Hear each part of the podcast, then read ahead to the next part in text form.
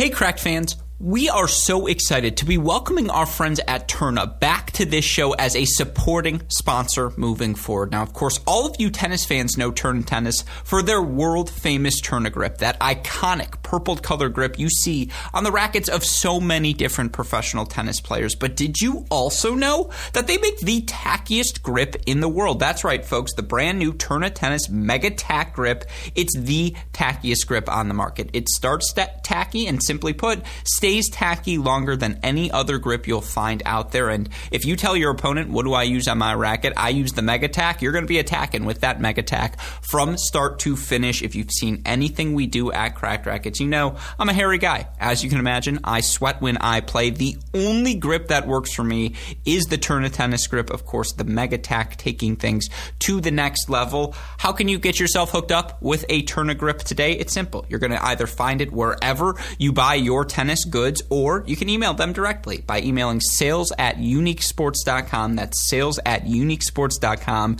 You mentioned Cracked Rackets sent you in the email. We would greatly appreciate that as they let you, them know that we sent you there. But more importantly, you'll get a free sample and they'll treat you as family moving forward. Again, you email sales at uniquesports.com. You mention Cracked Rackets, you get the free sample, you get hooked up with our friends at Tourna. Once you use a Tourna grip, you're never going to turn anywhere else. Of course, again, ask them about about the Mega Tack, the tackiest grip on the market. Contact sales at uniquesports.com and get started with our friends at Tourna Tennis today.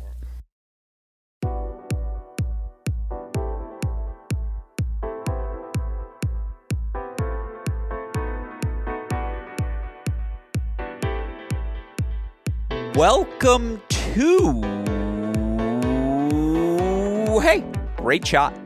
It's the Great Shot Podcast, a Crack Rackets and Tennis Channel Podcast Network production. My name is Alex Gruskin. If it's a Monday, you know what we're talking about on this show. Another ATP Challenger centric episode from Cracked Rackets contributors Damian Kust and Jakub Bobro. On today's episode, the guys discuss the differences between in person and live stream tennis viewing. Now, this conversation comes after both guys had the opportunity to attend some Challenger action themselves in person last week. As such, you also get to hear some of Damian's conversations with both Ryan Peniston and Mats Rosenkranz. You'll get to hear Damian and Jakub discuss the remaining upside in the game of Jay Clarke and so much more. It's another fantastic episode that we know all of you fans are going to enjoy, of course. It's busy times right now across levels in the tennis world. You look on the ATP and WTA Pro Circuit, you've got the 1000 level action happening in Madrid. French Open starts at the end of this month, folks. So certainly the clay court play only going to continue to heat up. And then it's May Madness time, folks. NCAA tournament coming up in the college tennis world. Play starts this weekend. As such, we've got plenty of preview content for you over the next week here on this show show. We'll have shows for you Tuesday, Wednesday, Thursday, and Friday, breaking everything down. We've actually got our mailbag episode that we're going to record Thursday night. So if you have any questions about the college tennis postseason, feel free to send those in to us by tweeting at Cracked Rackets or tweet me directly at AL Gruskin. Of course, we'll be covering all that Madrid action on the Mini Break podcast feed, talking to countless guests over on our Cracked Interviews podcast as well. So to find all of that content, ensure you remain updated on the latest happenings in the tennis world, be sure to head over to our website, crackedrackets.com, like, rate, subscribe, review to all of our podcasts as well. And of course, why are we able to record as many things as we do here on the Great Shot podcast feed? It's because of the support we get from all of you, and of course, the support we get from our friends at Tourna and all of you listening to this podcast today have seen a Tourna grip in action, whether it be at your local club, a professional or collegiate junior level match that you attended. Just about everyone's using Tourna grip, folks. That's because, simply put, it's the best in the business. That iconic blue purple grip has been serving tennis players so well now for decades. And of course, if you want to learn more about the Tourna family, not just the exceptional grips they offer, but the strings, the equipment, so much more, you can contact them by emailing sales at uniquesports.com of course, if you mention Cracked Rackets sent you and you're interested in making a purchase, they'll hook you up with discounts, hook you up with free samples as well, treat you like family. We are so grateful for that fact, so grateful for the support we get from our friends at Tourna. The least we can do, ask you to support them as well. Again, email sales at uniquesports.com today to join the Tourna family. But with that said, let's get to it. Another ATP Challenger centric episode from Cracked Rackets contributors Damian Kust and Jakub Bobro.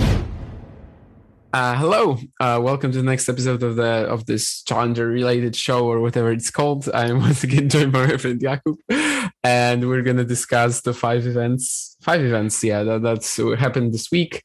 Uh, we're definitely gonna focus on one of them a little bit more than than on the other. Uh, yeah. Which one is that? Well, that, that would be Ostrava. I just wanted to say, are, are we not a Challenger Tour podcast? It's something. Um, I mean, we were at the beginning, but I mean, no one at Cracked Racquets like calls us that there. I don't know if you noticed. I, I actually don't wait. Yeah, like like all the episodes are noted are are, are signed like uh, ATP Challenger to recap featuring uh, Damian Costa and Jakub Bobro or something like this. So I mean, I have no idea what our name is, uh, but I mean, I, I usually say yeah, I usually say the Challenger podcast at the beginning. That was that was definitely the name that I assigned to it when I when I first started that uh, and this was also the name when you when you joined but then yeah, uh, yeah then something weird happened uh, and I, at this point i don't even know if we have a name uh, but i mean th- th- that's not necessarily uh, of utmost importance i think uh, if if someone asks you, you can say whatever you want, really. Yeah, no, I, I was just confused. Yeah, we, we, we, are written down as, as the Challenger Tour recap. Yeah. but, but yeah, I'm, I'm, fine with that. So let's start recapping. Let's get to that. Let's get to Ostrava where Evan Furness, the qualifier, took the title over Ryan Peniston 4 6 7 6 6 1. His first challenger title moves up 64 spots, number 214, huge for his career uh, to, to make this jump. Gets him out of challenger qualifying at, at most events, that's for sure.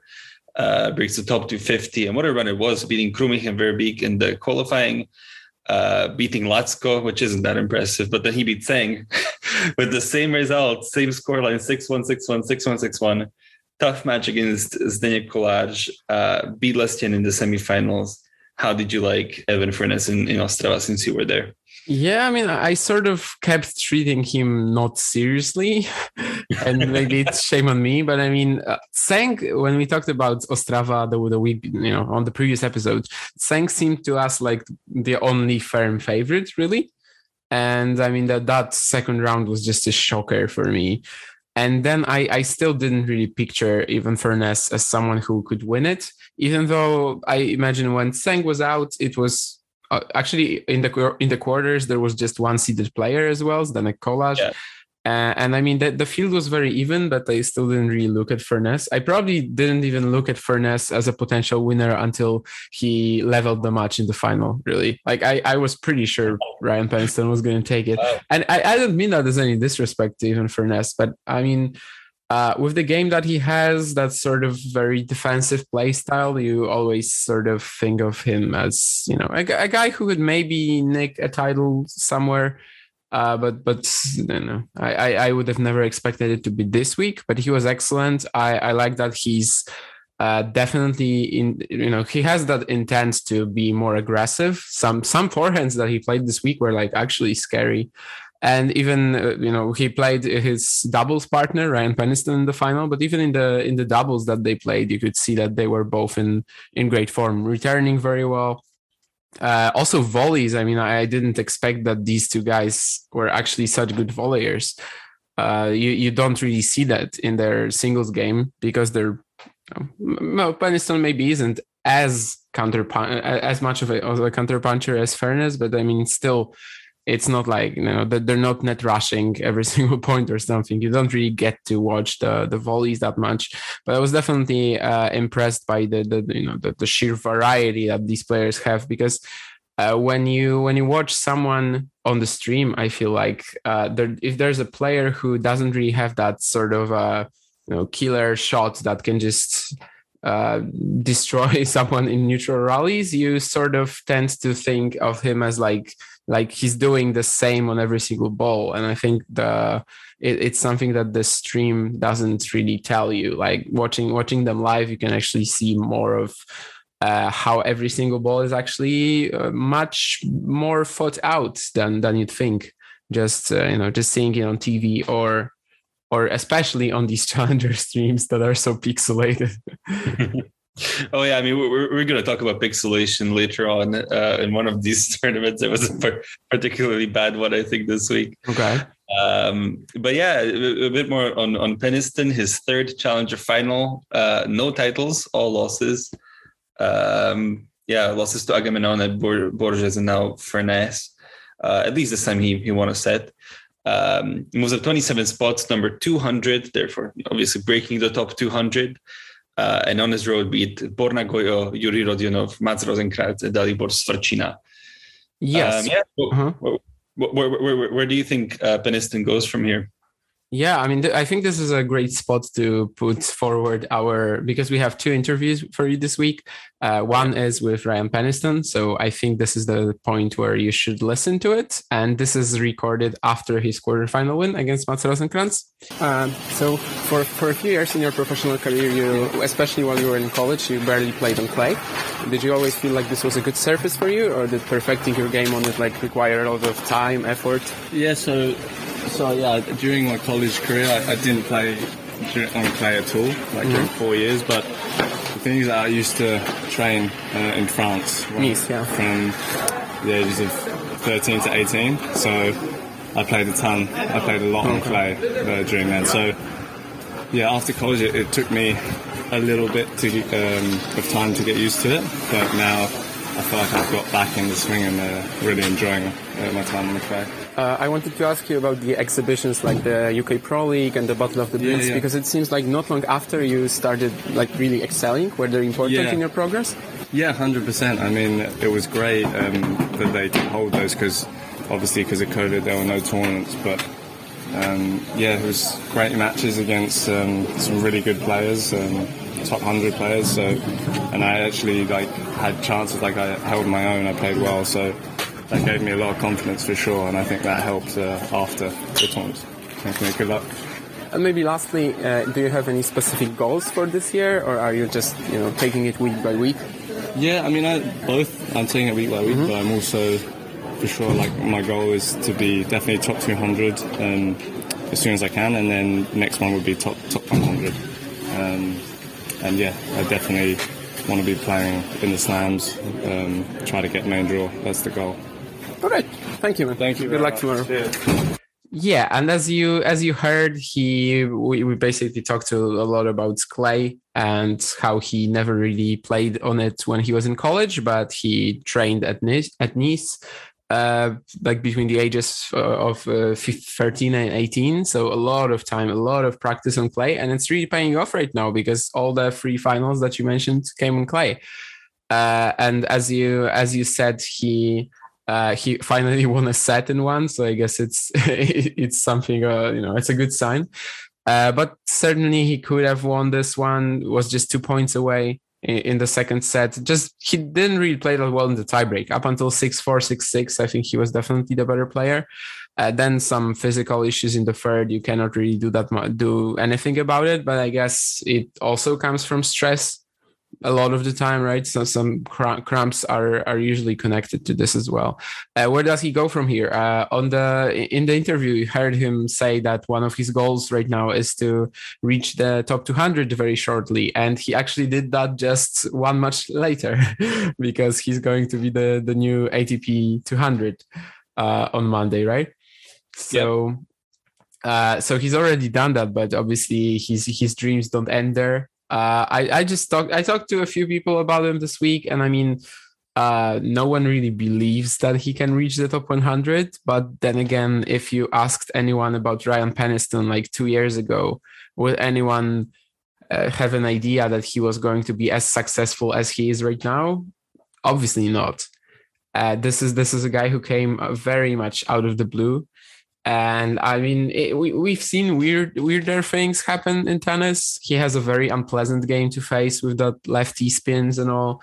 Uh, I I I'm definitely not like you know I, I don't think he has a top 100 game at all. Uh, but I, I, the guy was very cool and seems just seems, seems like someone who's put in a lot of hard work to get where he is and that's always something that makes makes it very easy to root for for guys like this uh, yes, uh, we, we should talk about some of the semi-finalists here. Well, both of them. Uh, but the first one, which I think was a bit more interesting here, was uh, reaching the semifinals. Uh, four matches, four battles. It looks like uh, beat Mute uh, seven six in the in the third. Uh, then Miedler uh, for Tech, and then lost to Peniston. Back to back semifinals. Well, we, we reached reached the final last week, semifinal this week, and breaks the top 200. Um, yeah, what, what, what, do you think this means for for Svrčina going forward, and and where would you rank him in this sort of you know this, this group of young Czechs that we have here. Yeah, I, am laughing because this is a discussion that I had like I don't know Monday or Tuesday with a friend at Ostrava, and like he he literally asked me the same question, uh, and then it it was during the match against Mute, so that was probably Tuesday, and I literally replied that the second after Lehečka, and I think that's sort of fair. Like he's just he's 19. He's still very very raw. Like comparing him to Forejtek, who he played here in the quarters. Maybe we're to talk about him in a, in a sec. I mean, uh, the, the the balance of their games, like how how well they actually know what they want to do on the courts, it, it's it's really different.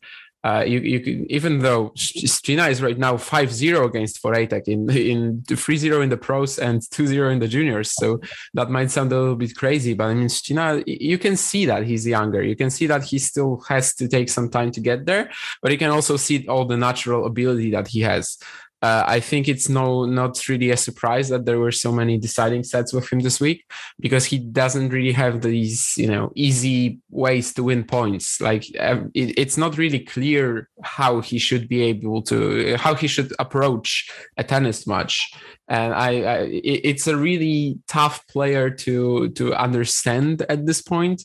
Like he he can do a lot of things on the court. Definitely needs to improve his serve though. Like that's that's the number one thing that's keeping him keeping him you know, holding him back right now. Uh, but I was I was very very impressed with him this week. Uh, as we as we talked about it in Prague, uh, that run to the final was sort of I mean it, it, was it was one of the easiest runs you can get really. Uh, yeah. What was it? Krutik, Ionel, then uh, yeah. retirement, yeah, walkover, yeah to get to the final. So, so that was that was a bit of a, a, random run, but but he, you know, he he, he performed this here. He totally proved it. Yeah, he totally proved it that he can do it. Obviously, he already has a challenger title from last year, uh, but I think even even from that Prague title, he he's come a long way really, and, and I'm I'm super excited to watch him going forward forward. Yeah, I mean, like you you say that he's sort of more raw. Um, that that doesn't really I guess think about as like, like doesn't quite know what what he wants to do on the court. I feel like that's that's even more impressive when you look at his potential, uh, because he is ranking wise sort of on another level level to Forejtek, uh, even though he's a year and a half younger. Sort of that step above. Uh, so I think going forward, if he figures all that stuff out, if he figures his serve out, which we've seen players do before, uh, improve their serves quite severely. It, a lot of a lot of why he's higher up. It, it's funny because a lot of that is on their their matchup because here yeah. they met in the quarters here and they met in the semis at Prague last year. So like the, the two biggest no no no no not the two biggest because he also had Prague last week. But I mean the two of the three biggest runs Svrčina had, he's beaten for Forejtek on them. And like it could have been for Forejtek instead of him, right? That's, that's, actually very interesting. That, that's interesting to think about. Uh, so we might have this sort of rivalry with these two guys. Um, yeah, the, the, other semifinalist was uh, Constant Lestienne, uh, who beat Kacper Žuk, uh, who's actually playing in, in, the Slovak Extraliga this week um, for a tiny town of 2,000 people. I have no idea mm. how they hmm. managed to get him to, to do this. I but, yeah. I don't know. I mean, he wasn't playing anything this week, so I don't know. Maybe he just wanted any much rhythm. Uh, I mean, we'll we'll see who he plays if he actually turns up because because so far he's only on the on the roster. Okay. play on on on Monday, uh, but he's not signed up to anything this week. Um, yeah. So I, I, presume that he's going to be there playing for um, Jaslovské Bohunice, which is famous for having a nuclear factory um, Never heard of it. If if in case you're wondering, no. But yeah, it's literally a town of two thousand people. I have no idea okay. how they call Anyway, Lestienne beat Žuk six love six one. Uh, got a retirement from Dennis Novak, um, and then uh, beat Sachko seven five in the third. Sachko is actually the other guy on the team with him, uh, with with Žuk. um, but yeah, then, then lost to Furness. Um, good week for for Lestienne here. Uh, sort of broke this negative run that he had. Uh, do you, do you think that he'll, he'll go on and, and perform this summer? Yeah, I mean, I, I wasn't exactly too impressed with him on clay. Like he was just very solid, very quick around the court for sure. But I, I didn't really see the weapons that you can see from him on indoors. Like he, he definitely struggled a bit in, in just just winning points against players like Sachko if they didn't make a mistake.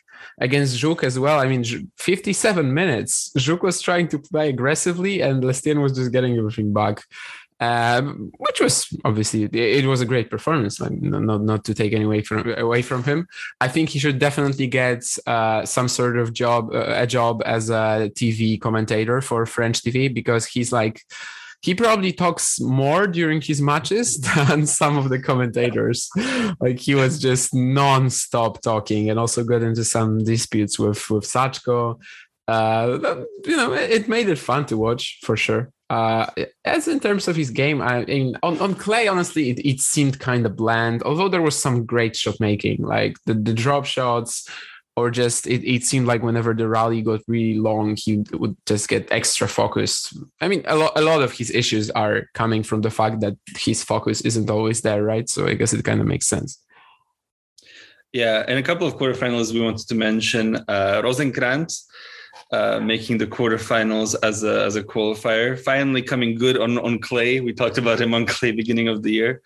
Uh, beat uh, Szymon Malis, then Lukas Klein in qualifying. In the main draw, he beat Vukic and Giustino in three sets uh, before losing to Peniston. Yeah, a pretty incredible run of close matches as well. Uh, he was down 2 4 in the second against Vukic. He saved three match points against Klein. Uh, but here we also have an interview with Mats Rosenkranz, and there's a there's a point that I will want to make about it. Uh, and I think this was after he defeated Giustino in the second round. So you don't usually do that well on clay. Can you tell me about the changes that you made in order to succeed here? Uh, I mean, I did actually play quite well on clay already. I think I won my first title in the Future Tour on yeah. clay already. I also qualified and won a round last year in Murcia, the Challenger. Yeah.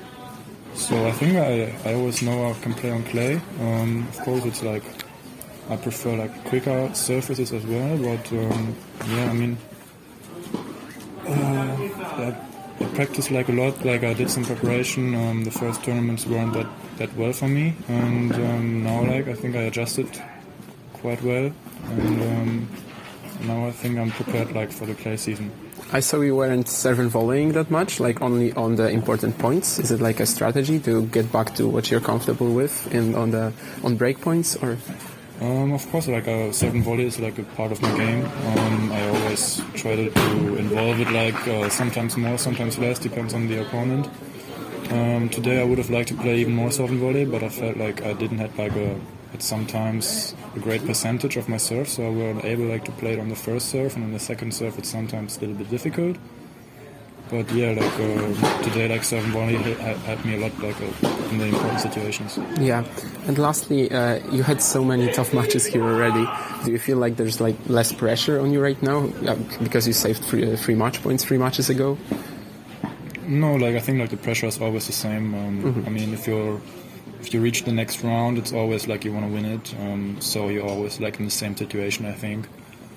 Um, yeah, I feel like a little bit tired right now, but I also did like before the match. So, but uh, I hope like I can recover tomorrow well because I have a day off. So we will see. Thank you. Good luck on Friday. Yeah, and as you heard, he is very confident about his clay abilities. And if you told me that like a week ago, I would be really. And right now he, after he, watching he him Andrew Paulson last week that's that and and, and I know before it's it's weird. But i mean after after watching him like don't i don't even care about the results. Like it's it's not really about that. When you watch mats rosenkranz on a stream you're like okay he's a super tall guy servant volleyer he probably doesn't like move that well. He's you know sort of slow and all. And then you come to you know come to watch him live on clay and it turns out that he has like this great baseline game and that he moves very well, like laterally covers a lot of stuff against guys like Giustino. I don't know, Vukic obviously isn't great uh, on clay either, but I mean, he, he can still move the ball around the court, right? And Giustino, of course, is an expert in that. And, and Rosenkranz was just uh, really sticking uh, sticking with them in, in the baseline rallies, and that was a shock to me. I, I did not expect the, the the fact that this guy has such a great baseline game and uh, that he moves so well. And this is probably also one of the things that I would never really be able to to spot on stream. Uh, so I'm glad to I'm glad to have the have had the chance to to to see that because I'm I'm definitely thinking more of uh, Mats Rosenkranz right now. Like there, there's actually some real chances there to to keep progressing. Whereas in the in the past, I sort of had him as this maybe like Ivo Karlovician figure, where you can pre- he can pretty much lose to anyone and also beat anyone. And I don't think it's it's really the case. His baseline game is just way way better than I get than I you know gave gave him credit for in the past. Yeah, no, I mean he he is quite good. I, I watched him against uh, Klein, and that was obviously kind of a frustrating match from from his perspective. Um, but yeah, he, he was good in it. He, he hung in the rallies uh, and and made Klein eventually make mistakes, uh, which, which you can do sometimes. Um, yeah, the, the other quarterfinals you sort of hinted at mentioning uh, Jonas Forejtek making making good on the wild card here, beating uh, Kovalik and Popko before losing to Svrčina. Um, yeah, where, where, where, where, do you think he's he's going for it? Like he's not really made that much of a step up. Um, yeah, where, where, where do you think his career is sort of headed now? I think he's made a step up, not in terms of the results, because as you said, like, it's just like a, a, quarter here, a semi, a semi here, maybe. Like he, he had a semi right in uh, in France in in in, yeah, in March. In. Yeah, yeah, Lille. Uh, but uh, I think he's made ver- some very drastic changes to his game, especially in how forehand oriented it is right now. Like I, I always enjoyed his forehand a lot, the, the footwork around it, but right now it's like a really huge weapon. And it it's even huge to a point where against Svrčina, especially in the first set, he just tried to blast it on every single occasion. Like he, it was like watching Carlos Alcaraz or something. Obviously, uh, uh not to this extent, but I mean, when, when you see these periods of overhitting sometimes in, in Alcaraz, where he just decides to just go for the winner on every single ball, that was what Forejtek was doing in the first second, uh, in the first set against Svrčina. And I think he he's also sort of in a weird place right now, where he suddenly realized that wow, my forehand is actually is actually a weapon, and he's trying to just use it constantly. Just doesn't really know how to how to balance it out yet. But I I think he'll be rising up the rankings too. Uh, honestly, after Tseng went out, he was my like winner pick for the rest of the week, especially ah. after I saw him beat Popko. Uh, I, I thought that was potentially a tricky matchup with how well Popko defends because he that you know that's guy who can always trip you up. He did that to Ofner in the first round, definitely. And then Forejtek just comes out and blasts a huge number of, of forehand winners past him. And I I thought that maybe in a, you know this Svrčina matchup.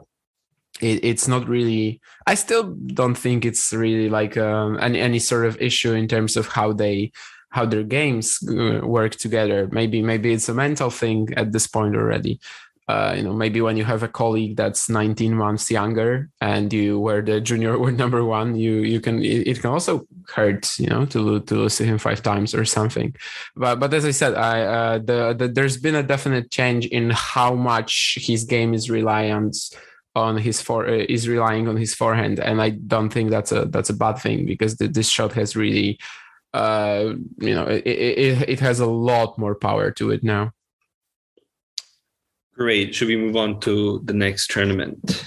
Uh, let me think. I think we should also mention the doubles draw, but also before that, uh, Kacper Żuk was there. Was in Ostrava with a very interesting person, if you if you may uh, if you may want to call him that. I mean, uh, Żuk just uh, stopped working with his previous coach, uh, Alexander Herpentidis, and came to Ostrava with Jerzy Janowicz uh, oh. which is quite surprising. Yeah, and apparently they're going to like sort of work together for the next two three months.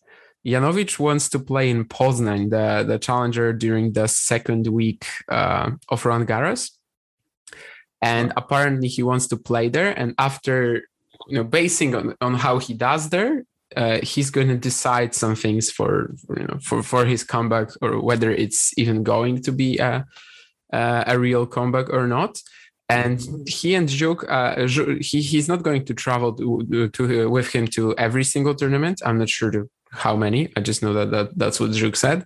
Uh, but apparently, it's a sort of a coach uh, protege deal, which was very surprising to me. Even when you know, I just, I, I remember uh, just being in the uh, in, in the stand somewhere, and I saw Jerzy Janowicz from a distance, and there was like someone walking with him, and I didn't even realize it was Kacper Żuk at first. Like I was just looking, what, what is Jerzy Janowicz doing here? And I was, uh, you know, just just thinking in my head like whether whether there's any chance he's playing here, but obviously, obviously not. Uh, so no, he was just there as a as a coach to Żuk. Uh, they practiced on on Monday, and then he watched him lose in 57 minutes to uh, Constant Lestienne. So I guess that that wasn't a great start. Uh, now, now, I'm absolutely thinking: Is is Janowicz coming to the to the Slovak village to watch him play the Extraliga? Um, uh, I mean, it's it's close to Poland. Uh, to find out. Um. it, it's possible, uh, I guess. Yeah, there's also one more thing in singles that I want to talk about, but I think I will find the space for it later. Uh, a small spoiler. Uh, Jakub Mensik as well. I really wanted to see that guy. Uh, but uh, yeah, there wasn't that much to see. Uh, against Miedler, he looked even more lost than he did against Brody in Belgrade. Uh, but there is some potential there that that maybe some other juniors don't have. Just you know, just needs a lot, a lot more time still. Uh, I, I am not saying I expected him to win against Miedler, but but just keep it somewhat close Probably. Yeah, he, he, is he is 16 years old. Did did also lose uh, the Prague qualifying. Actually retired after the first set. Yeah. Um. So yeah, hope hopefully we, we see more from him in a couple of years. Uh, when it comes to Mensik. Yes, did you also want to mention the doubles? Yes, definitely, because we we need to be campaigning for more people to watch doubles uh, I actually liked the turnout. Like the a few people really stayed on the on the doubles final, which was cool, and was a good final. I mean, Erler Miedler, Ries Verbeek, the, the, the top two pairings in the yeah. tournament. Uh, their roads to the final were completely different. Like Erler and Miedler, like barely had a match before. I mean, yeah. Gengel Rosol, you could argue, right? But, well, yeah, they the, the first one was definitely match Gengel Rosol. The second one was uh, Milos Karol, who got a wild card with with Jan Jermar, who actually don't know who who he is. 22 years old, number 988. Um, yeah. Anyway, they weren't that much of a match in the, in the quarterfinal. They got a walkover. Um, but yeah, obviously very different for recent Verbeek. Um, with yeah, starting with being pushed to a super tiebreak by Hojak and, and Edley beat Drzewiecki Walkov, and then Pavlásek Zelenay. Yeah, uh, so that yeah. they, they really had a tough time. Like Drzewiecki Walkov, Pavlásek Zelenay, and Erler Miedler is a is a very brutal draw to uh, yeah. to win a challenger title, and they they didn't end up doing that. Uh, I've heard a lot about uh, the, the struggle of playing with singles players this week because, uh, well, Piotr Matuszewski uh, apparently played with such uh, like was signed up for two tournaments with Sachko before this this year, and both times Sachko withdrew like at the last minute from the doubles. Uh, and this this well the, this week he withdrew before the semis. That's actually like not his fault. He injured himself in the in the match against Lestienne. Uh, but it's still like another argument why doubles players should probably try to look uh, for you know for for someone to to to play with that is also only focused on this really because uh, that creates a, a, bit of a conflict of interest that that can really uh, at times be be very troubling if if if doubles you know is is if you're only only at the tournament for the doubles and someone is just your partner is just treating it as you know extra money if i'm already there then that's uh, that that can be an issue really. Uh yeah i guess we can finish there. it's all about, the, it's all about the personal fit in doubles uh-huh. i think there are Mm-hmm. There have been partnerships where one of the guys is a singles player and it works for a limited amount of time, I think. Um, but yeah, there's always that added risk. But then again, you yeah. you look at Kushevsky in his position. Uh, he's, he's, he's his ranking is quite low. Yeah. Um, probably need somebody on the on the single side to get him in in the first place into the tournament. In in in a lot of the tournaments, he'd probably need it. Yeah, I I know he's playing in uh, this week with Drzewiecki, so I, I I hope they you know they play together more. I think he was also like supposed to go uh, to another tournament and play with a singles player, but then he changed his mind. Yeah, I, I, know. Yeah, his ranking isn't great, and it isn't great for a reason because he only won one match before this before this event this year.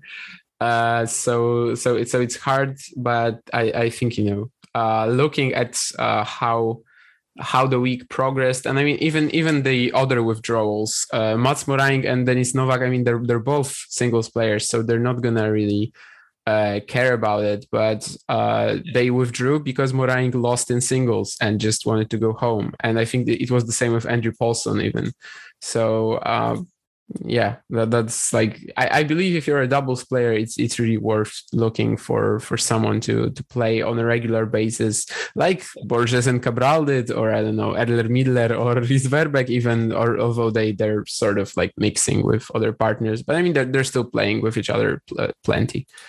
Yeah, I mean, sometimes it can work for you as, as a doubles guy, like like Koolhof, who openly admitting to using Stefanos Tsitsipas to, to get into mm, the Masters yeah. 1000 tournaments, uh, which that, that, that's just funny to me. I'll, I'll never forget about that.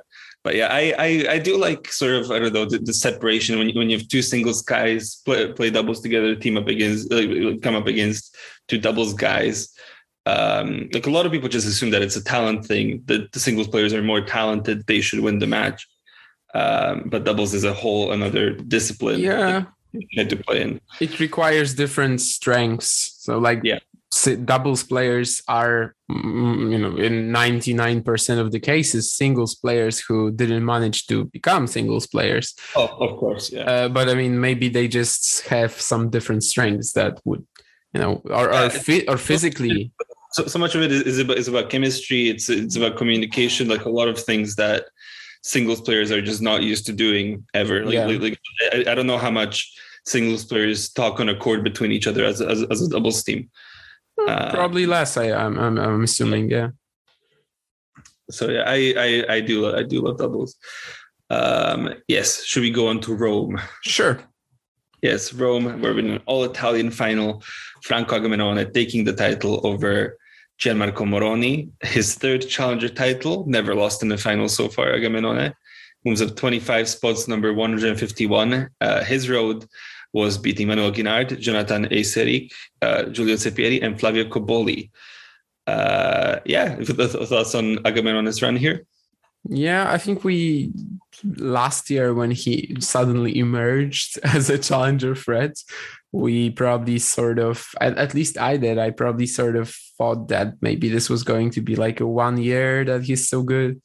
And I mean kept it up. Yeah. yeah, he somehow keeps doing this. And it's it, it's really insane that you can just progress from a rather random ITF guy to to this yeah because he wasn't like a rather random he wasn't like exactly goading on the itf tour right yeah. he he was just uh there. Like he he played a f- i can't remember at this point. I checked these stats like a hundred times last year. I think he played like in a few challenger main draws before 2021 and right now he's almost ready to enter the top 150 so I mean, it's it's just ridiculous. And he had a fantastic performance in the final.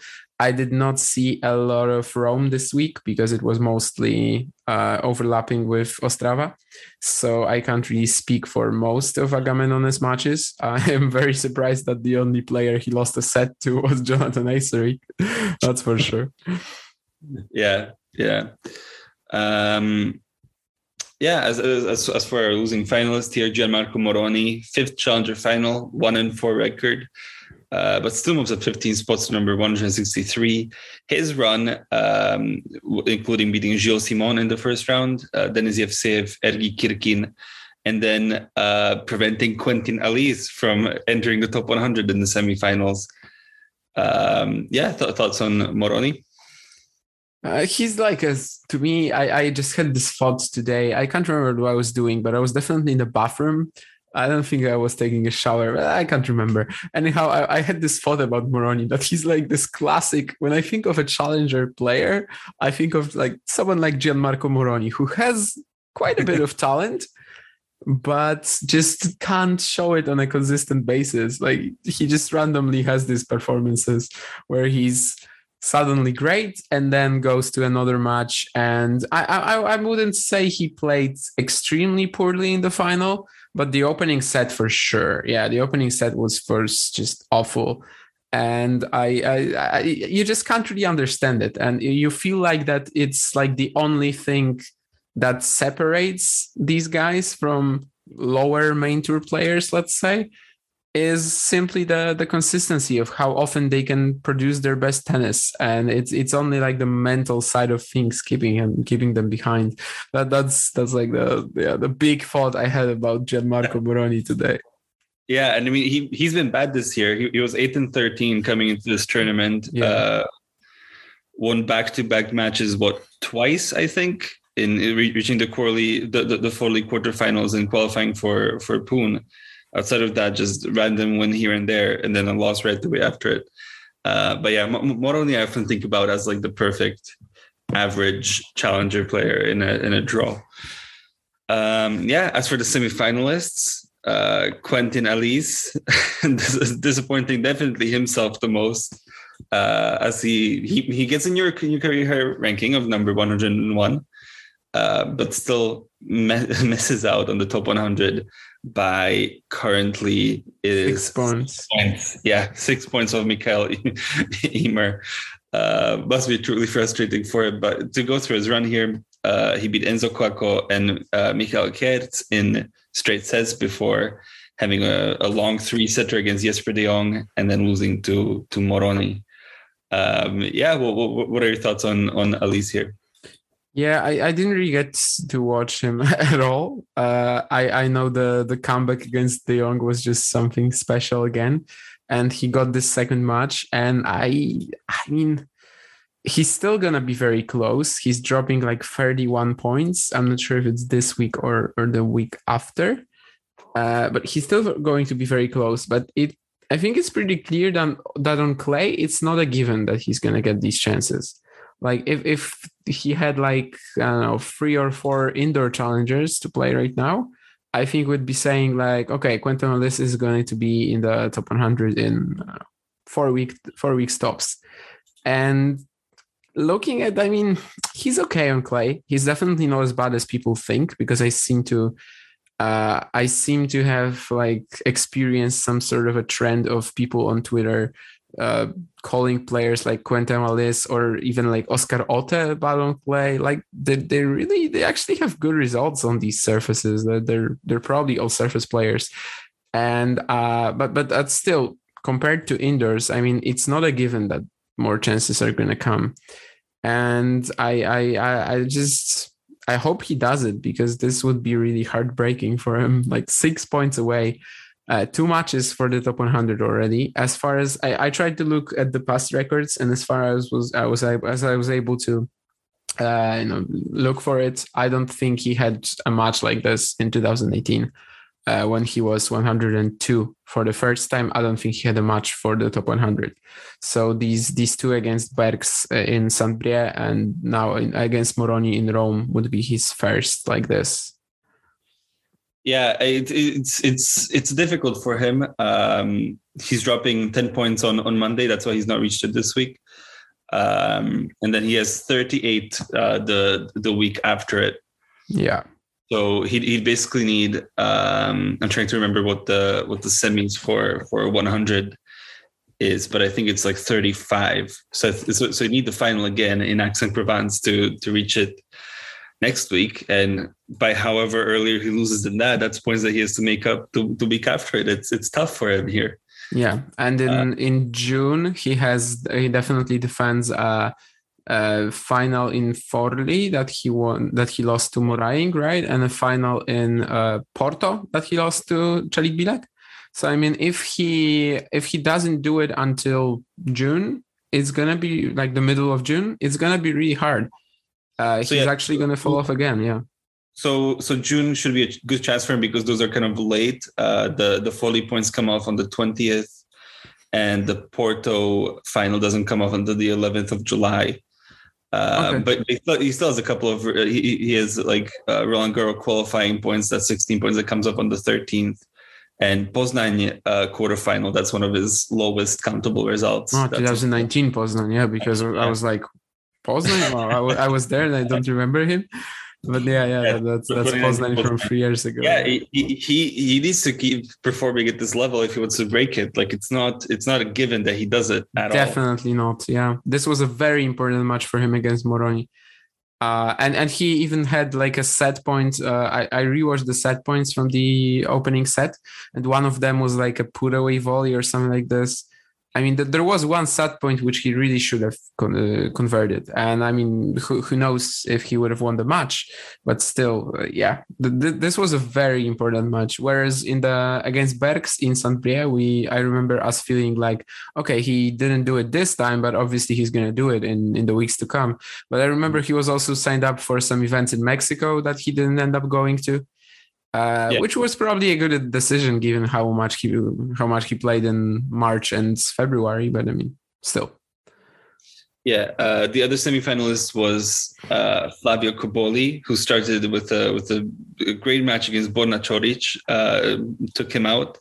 Uh, Borna Coric's first challenger tour match since like what was it 2019 or something when we looked at it, I think 17 Irving 20, yeah. 2017 wow um, yeah, uh, as for as for Coric, he's scheduled on on the main tour until uh, Roland Garros, so we'll see when we see him next. Um, but yeah, after, after that, he beat uh, Fabbiano and then uh, Kenny Schepper uh, in the quarterfinals. Yeah, what, what, what, do you think this means for for Cobolli continuing, um, you know, to to get results? I sort of heard that in the in the after the match against de Schepper, he was uh, very tired, like that he he probably wouldn't have much of a chance against Agamenone. Uh, that that that win against Coric is is huge, I think. Like because if you if you just look at Borna Coric's records before after he came back, uh, it would seem like he, you know, he just won one match in three events. Like maybe he's not doing that great. But if you look at he, whom he played and whom he took a set of, like Sinner, Zverev, Davidovich Fokina as well, right? Mm-hmm. Uh, he he was actually playing extremely well, and then, then this this win uh, this win was a surprise to me. Uh, I mean, okay, maybe not that big a surprise because we, we definitely thought this was one of the matches of the round and all. I, I picked Coric to win it, but like on the on, to win the whole thing, but like on the basis that if he beats Cobolli, I think he becomes one of the favorites. Uh, but yeah, he Cobolli is also going to get a great chance to to show himself on the main tour now, right? Uh, I, I can't remember if he has a um, qualifying wildcard for Rome or main draw, probably main draw, right? I think it's main draw for for yeah. Rome for yeah, yeah, that would make sense because like qualifying he would be uh that that would that wouldn't be like that wouldn't be huge right? Yeah it's it's a it's a major one yeah. So that that's a that's a great chance for him. Absolutely. Um as for the the, the quarterfinalists we already mentioned them a bit but but but, but getting this getting de Schepper uh really I, th- I think shocking us here sort of with, with, with this run. I didn't personally see it coming uh especially on on play uh, but he beats Vatutina and Aded in qualifying in straight sets. Then Celikbilek 6 4 in the third. Grenier, and he, he was a setup on on Cobolli in the quarterfinals. Uh, yeah, where, where, do you think this has come from uh, for for Kenny de Schepper? There's been a few matches this year where he was really good, like against. Uh, do you remember that quarterfinal against Bonzi, uh, like Cherbourg or one of these events? Cherbourg, I think. Maybe not. Maybe not a quarterfinal. Maybe a second round. But I, I mean, he he really kept the the the, the French event that Bonzi won. I think it was. Yeah, Cherbourg. yeah. It, it, Cherbourg, second round. Yeah. Yeah, and I mean, he really kept it so close, and I, I was extremely impressed with him there. Then he also won an ITF, but I mean, uh, some just very random losses. It, right now, he also lost to Yshai Oliel in Prague in, yeah. in qualies. So it seems like at this stage he's just super random. But as long as he has this one, you know, just this one peak every single once in a while, I I I'm very happy to see it. King Kenny peaking is is always great for tennis, really. yeah, it, it's stuff that we we do love to see. Uh, somebody else maybe to mention, uh, Ergi Kirkin also uh, uh, qualifying and reaching the quarterfinals. Uh, beat Echeverria and then Gulbis. Gulbis just keeps popping up in these qualifying draws. Like he's played actually quite a bit this year. He's nine and eight. Um, but yeah, they qualified, uh, beat Stebe, beat Riedi, and then lost to Moroni. Um, yeah, what, what, what, are your thoughts on on, on Ergi Kirkin? Do you think they can be a, a full time challenger player at some point? Yeah, I, I didn't see him this week again, but I, I think we got a pretty good chance to to watch Kirkin in the in the past couple of months, right? I mean, maybe not a couple of months, but even at the end of last year, it's certainly yeah. very possible that he establishes himself at some point at the at the challenger level although most most of the time I don't I don't think he's been making quarterfinals, right? Like most of his runs were actually oh. finished earlier, so we'll see about that. Yeah, um, yeah, because I mean, like, like the, the, end of last year, he was quite bad. He, he had a yeah. Losing, yeah, it, it, had some, you know, he, he he did lose to Greek Sport Borges on that run, but he also lost to Milos Karol in straight sets in, in Bratislava. Oh, I, I did not remember that much at all. No yeah, I, I remember it. I, I was shocked to see it, frankly, because I, I didn't even know that Milos Karol was was playing on that level uh, at all. But um, yeah, should we move on to another tournament here? Sure. Right. Uh, oh, we know the, the, the doubles. We should probably mention. Uh, De Jong and and Stevens uh, won the doubles over Doumbia Reboul in the final uh, three six seven five ten eight. Uh, great one to to rewatch. I think I, I, I caught a little bit of it. Um, and yeah, that's that's probably that's probably all to mention from the doubles. But we should move on to another tournament, and that could be Buenos Aires. Why not?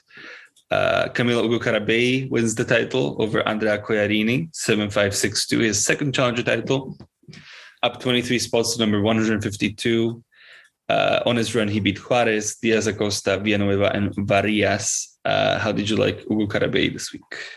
Yeah, these tournaments I actually got to see maybe not as much as I usually would have watched them uh, if I was at home, because you know when you come back from eight hours of watching tennis, sometimes you really need a break. but I did watch uh, a fair bit of these. Uh, I mean, Ugo Carabelli, he beat four Argentinians, right? And had this one match against Varillas. Varillas was my pick for the title. And at some point, I was really like, yeah, this is going to be my point. You were looking like you were going to get three or four points this week. Four is four is maybe a stretch, but three, right? Something like I, this. Yeah, I, I had three semifinalists. Uh, uh Rinky, uh, uh, there's two more guys. I can remember now. I had uh, Halys. Halys, and then who was my last one? Uh, has to be in Savannah, so Fratangelo probably.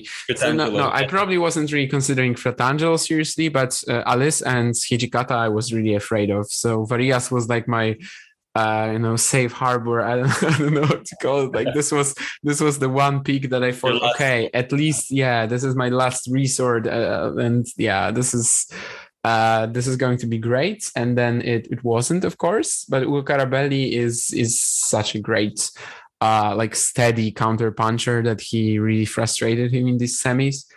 Uh, and uh, he's obviously not just that, which he, which I think he proved in the finals. I was super impressed with Andrea Collarini this week, by the way. Like he, he really reminded us that he can play tennis at this level because we haven't. I don't feel like we've seen this sort of quality from him in in a while, and that the, yeah, that lefty forehand was just uh, such a satisfying shot to watch as well. But I don't think he's played it like this in a really long while. Even when he had these good wins, like um, there was one against Travaglia last year, which Travaglia like sort of tanked. Yeah, that, that, was a half tank. Yeah, but still, still, it was a good run for Collarini as a whole. That tournament, can't remember where it was. Uh, something in Czechia maybe, but uh, no, I, I can't remember. I'm not gonna guess. Anyhow, like uh-huh. Trieste, something like oh, that. maybe yeah, yeah, maybe it was Italy. You're right. Uh, and uh, Collarini did, didn't play like half as well there as as he did here. So mm. yeah, so, so, so, that tournament was was Cordenons. Ah, Cordenons, yeah. Yeah, in, in, in Italy. Yeah, Collarini comes out of nowhere. He's he's been bad this year. He's been losing matches left, right, and center to anybody half decent. Um, and yeah, just, just pulls out this run. Uh, his third challenger final. First one is August 2019 in uh, L'Aquila. Uh, moves up 33 spots, number 227. Uh, just to run through his run again, he beat Gonzalo Lama in the first round, uh, then came back from a set down against Renzo Olivo and Felipe Meligeni Rodriguez Alves. Uh, beat Olivieri in the in the semifinals, which I, I, I wasn't really expecting before losing to Ugo in the finals. Um, yeah, sh- should we talk about the semifinalists a bit? Yeah, sure. Yeah, Varillas, Varillas, who I thought was going to win the title here. I, I thought you that was mm-hmm. a point you in the bank. Um, not particularly impressive opposition, I guess, but he, he beat uh, Clear Jr., Paul Martin Tifon, and Francisco Comesaña uh, before losing to Carabelli. Um, yeah, that, that, that, was a weird one where he went up a set and then lost the other two six, one six, love six. Um, yeah, kind of an interesting year for Varillas, where he's reached the, the semis, he's reached the final, um, but still no no title from this year. Uh, do you think he'll get one at some point this year? I mean, he had that final against Jab where he was like a massive favorite to win. Yeah, maybe not massive, but that sort of edge. Still, yeah, yeah, that sort of edge rarely happens in the final, right? Like yeah. usually, I wouldn't say maybe that's a massive favorite, but in terms of finals, that's that's rarely rarely to this extent someone is expected to win. Um, it, it's certainly possible, but I think he really shot himself in the foot with this loss to Ugo Carabelli. Uh, it's not that he's um, it's not that he was like a, a massive favorite there and uh, and anything but we talked about the possible prospect of him reaching the top 100 as well. And right now, he probably just needs like a huge run in the Aix-en-Provence or the, the, the event that he's gonna play after that, because his Biella points and uh, the the final that he reached Zagreb, I think, are coming off. So, I mean, this is going to be.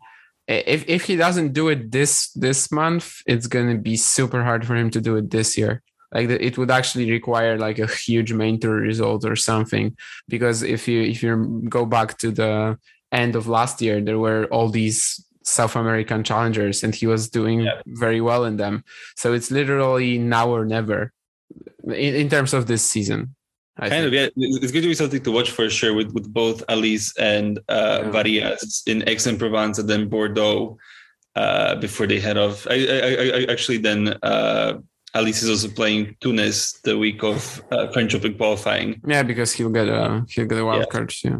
So so he'll get a sort of edge there over over Varillas, who'll have to go qualify uh, for the French Open. Yeah. So so so two guys, two weeks. Do you think they'll do you think they'll do it in these next two weeks? I don't see it. I mean, for for Varillas, I can't remember uh, the draw for Aix-en-Provence, so maybe let's talk about it later. It's a, it's a, lot of big names. I mean, I I remember there being a lot of big names, but I don't remember like the, the sections that are in. Uh, so so ah, they're actually in the same quarter. So I guess it's only one of them can make it next week. Yeah, yeah. So maybe let's let's go back to it when we're gonna be talking about Aix-en-Provence then.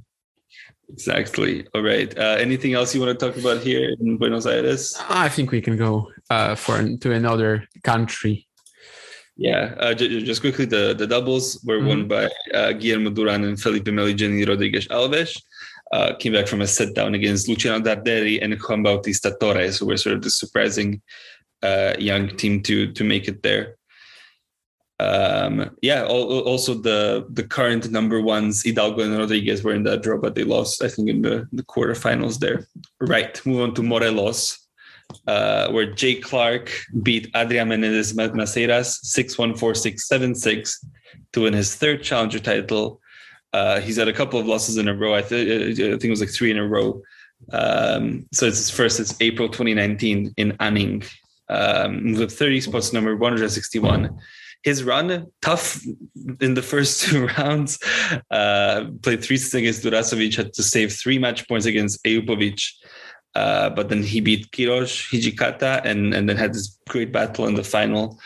Um, yeah, what, what did you think of Jay Clarke this week? I think on this altitude, uh, like hardcourt, uh, his serve got a pretty big boost, and it certainly helped him. The performance against Hijikata was great. Uh, as I mentioned before, that was like the the point where I thought Rinky was definitely winning this.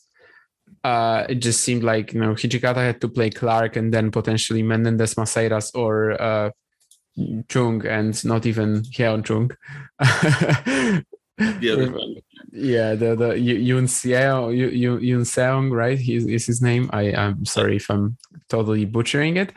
Anyhow, uh, yeah, that that was like the really impressive performance for me. But the final, I mean, should he be struggling so much against Menendez Maceiras?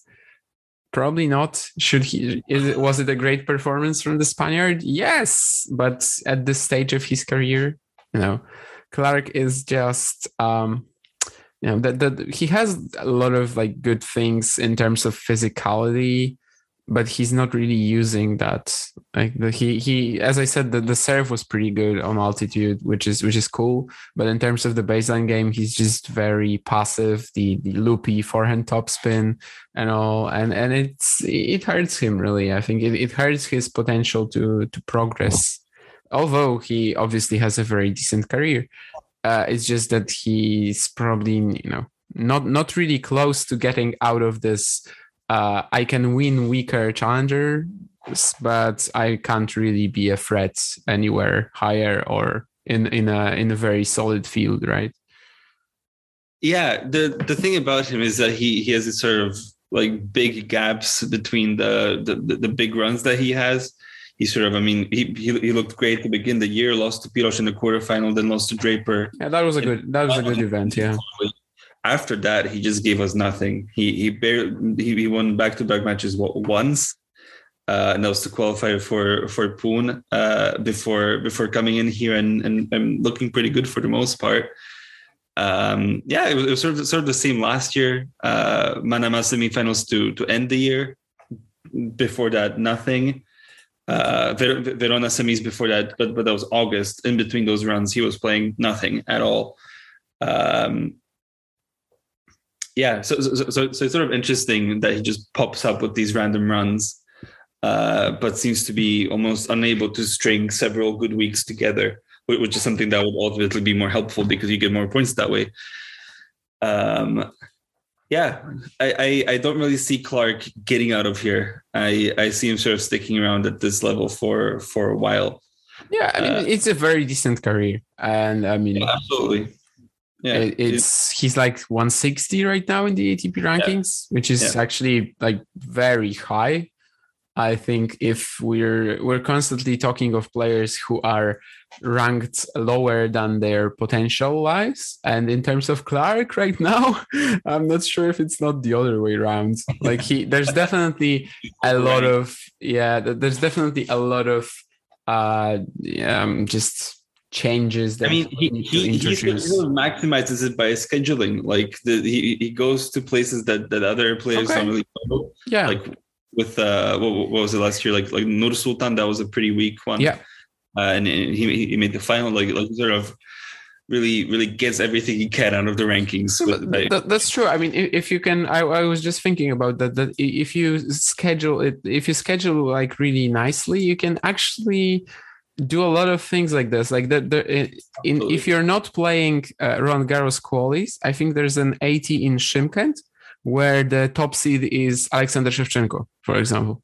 Yeah, like, I mean, w- w- there should be somebody, uh, and, and, they won't do it obviously just because showing up to the qualifying is almost as big of a paycheck to, for, for, for, them. But, but I would love to see somebody uh, just say, okay, I'm going to go get my 80 points. I'm going to skip the French Open qualifying yeah, like it's not gonna happen.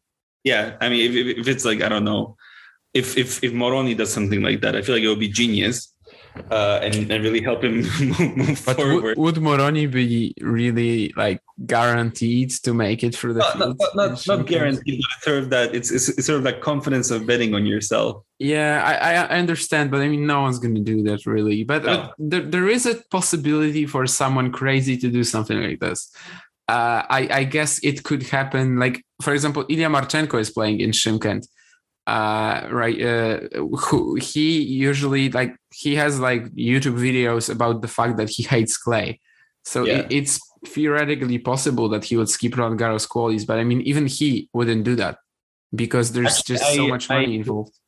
Uh-huh. I think we be mixed up here because Shymkent is the week before French Open qualifying.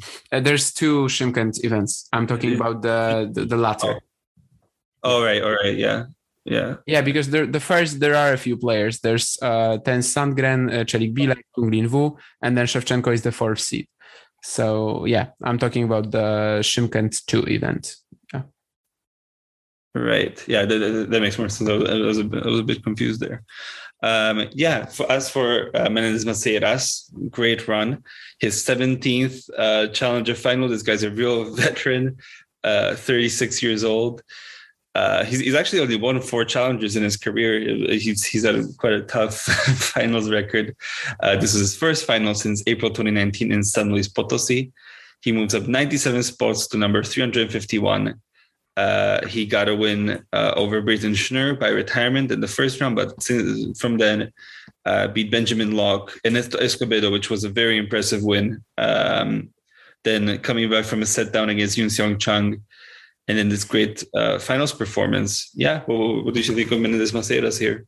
Yeah, uh, I, I was actually. It's quite funny that he had three challenger titles in 2017 and 18, and the first one was in 2007. So yeah. such a big, such a big gap there.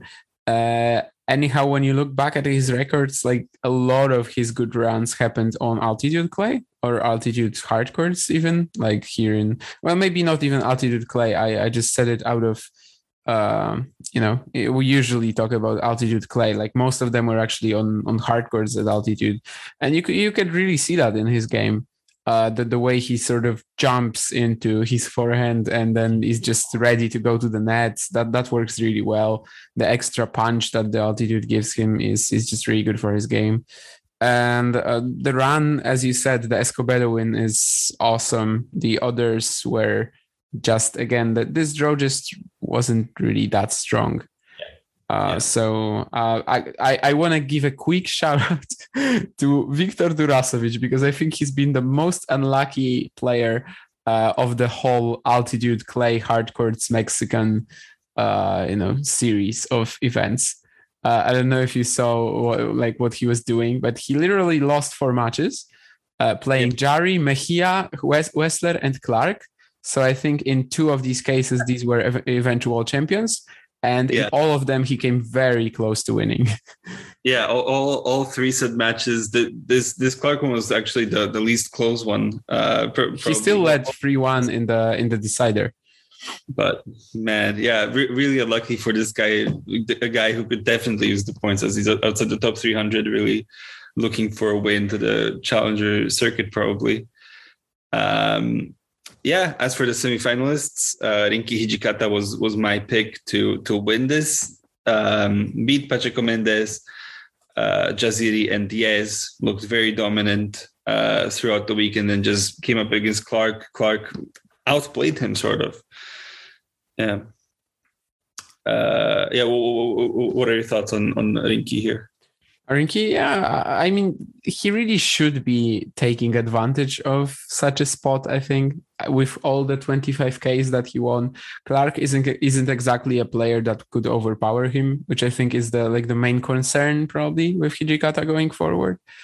Uh, but but uh, yeah, th- th- this was definitely the best Clarke has played all week. So maybe you know maybe I shouldn't be too too hard on Rinky, but uh, it's just a little weird to me that all these 25ks aren't turning into uh, a, a, wonderful run at challengers. Although it has to be said that up to the uh, you know uh, before the semifinals, he was like barely losing games. So yeah.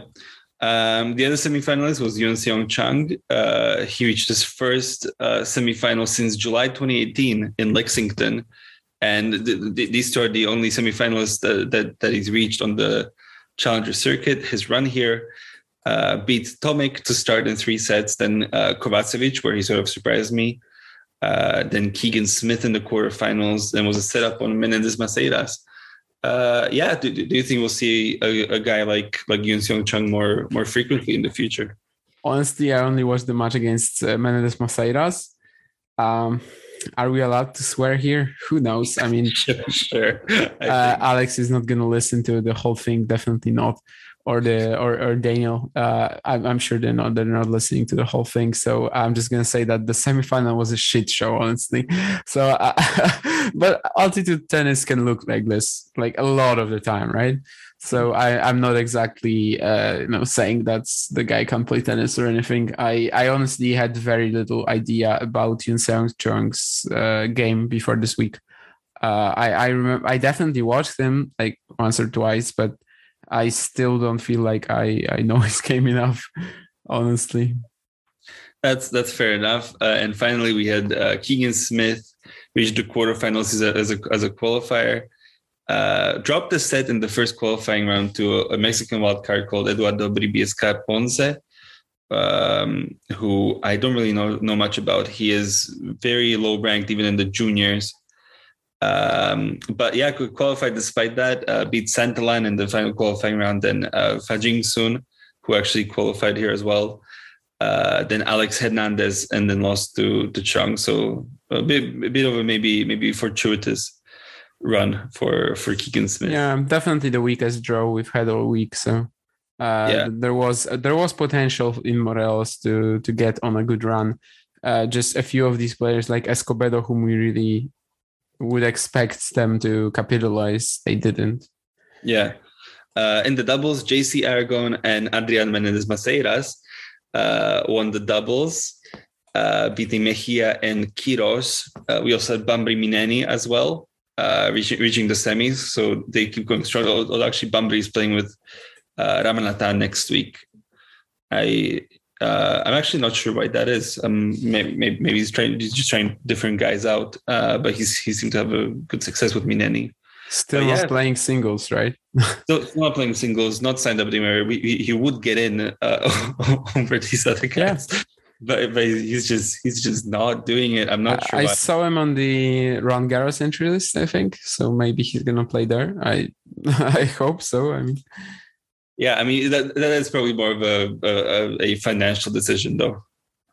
Uh, just just just using the protected ranking in the right spots uh, with the but but yeah the, the thing is he, would get into the, some of these qualifying even with his regular ranking yeah easily. I mean uh, there were a few where you where you just get alternates who are uh, you know double specialists and and he has a, a, what, what is his ranking like 600 or something? 50 something like that yeah. Yeah so easily. He he would easily get into these draws. I mean even Myneni was playing as an alternate uh, when yeah. when they were playing doubles together. So uh yeah just some really weird thing going on there i don't know why he doesn't want to play singles maybe it's an injury issue or something who knows possible but yeah who knows uh, and finally finishing off in Savannah, uh, where Jack Sock uh, won the title, beating Christian Harrison 6 4 6 1 in the final. His fourth challenger title, moves up 16 spots in, to number 123. Uh, on his road to the final, he beat Torpegaard, Nagal, Zhizhen Zhang, and Bjorn Fratangelo. How did you like Jack Sock this week? I mean, Sock has been a pretty good clay player for years, right? I mean, the the the, the forehand topspin works beautifully. Uh, he's maybe not as good a mover on it, of course. Uh, and Harrison actually, like the only good thing Harrison did in the final was probably exposing the forward movement a few times. Uh, just wasn't a great performance from Christian at all. Like definitely not compared to the standard that we saw of him earlier in the week. Uh, but but but yeah, uh, Sock Sock is obviously great on green clay. We've picked him a few times before to win events like this. Not not this week. Uh, this time we didn't decide to go for it, and we might regret it. Uh, yeah. I didn't yeah. actually even realize that he was so high up in the rankings. Like I, uh, I don't know why, but I figured he would still be like around 200. Like if you ask me, really, I, I don't know why. No, no, no. Yeah, he's doing well in the in the rankings. Yeah, I, I just I just realized that today when I when I checked when you know where he went up to after the the, the live rankings that that he's actually fighting for like Wimbledon main draw or something. Like he probably won't could, make it, but could, could could try. I mean, he is 150 points from the top 100, so he's not threatening uh, that really. Um, but yeah, he, he he is pretty high up. He he is consistently seeded uh, in the tournaments, and that certainly helps, where he doesn't have to start with with a tough match uh, right away. Um, yeah, as for Harrison, his second challenger final, 0 2 in the finals. He moves up 54 spots to number 253. I didn't realize that he was he was that low, but of course that makes sense um, with with the results he had, he had last year. Uh, on his run, he beat Ezekiel Clark, Alexis Galarneau, your pick, Tomas Martin Etcheverry, and then JJ Wolf in a very impressive 6 1 6 3 dismantling. I, I was surprised by by how poor he was in the in the final, frankly. Yeah.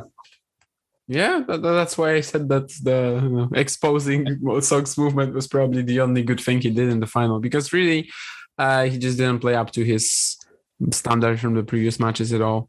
Uh, maybe it's a mental thing or whatever. Uh, I don't know if you if you noticed, but this was the, the you know the second challenger final, as he said, but also the second challenger final at Savannah. Kind of interesting. Oh yeah, yeah. Yeah, he he played his both finals here. Uh, but I can't remember the match against Dellien. I don't think I watched it uh, back in 2018. Uh, but just you know, just looking at the score, it looks like he did much better there.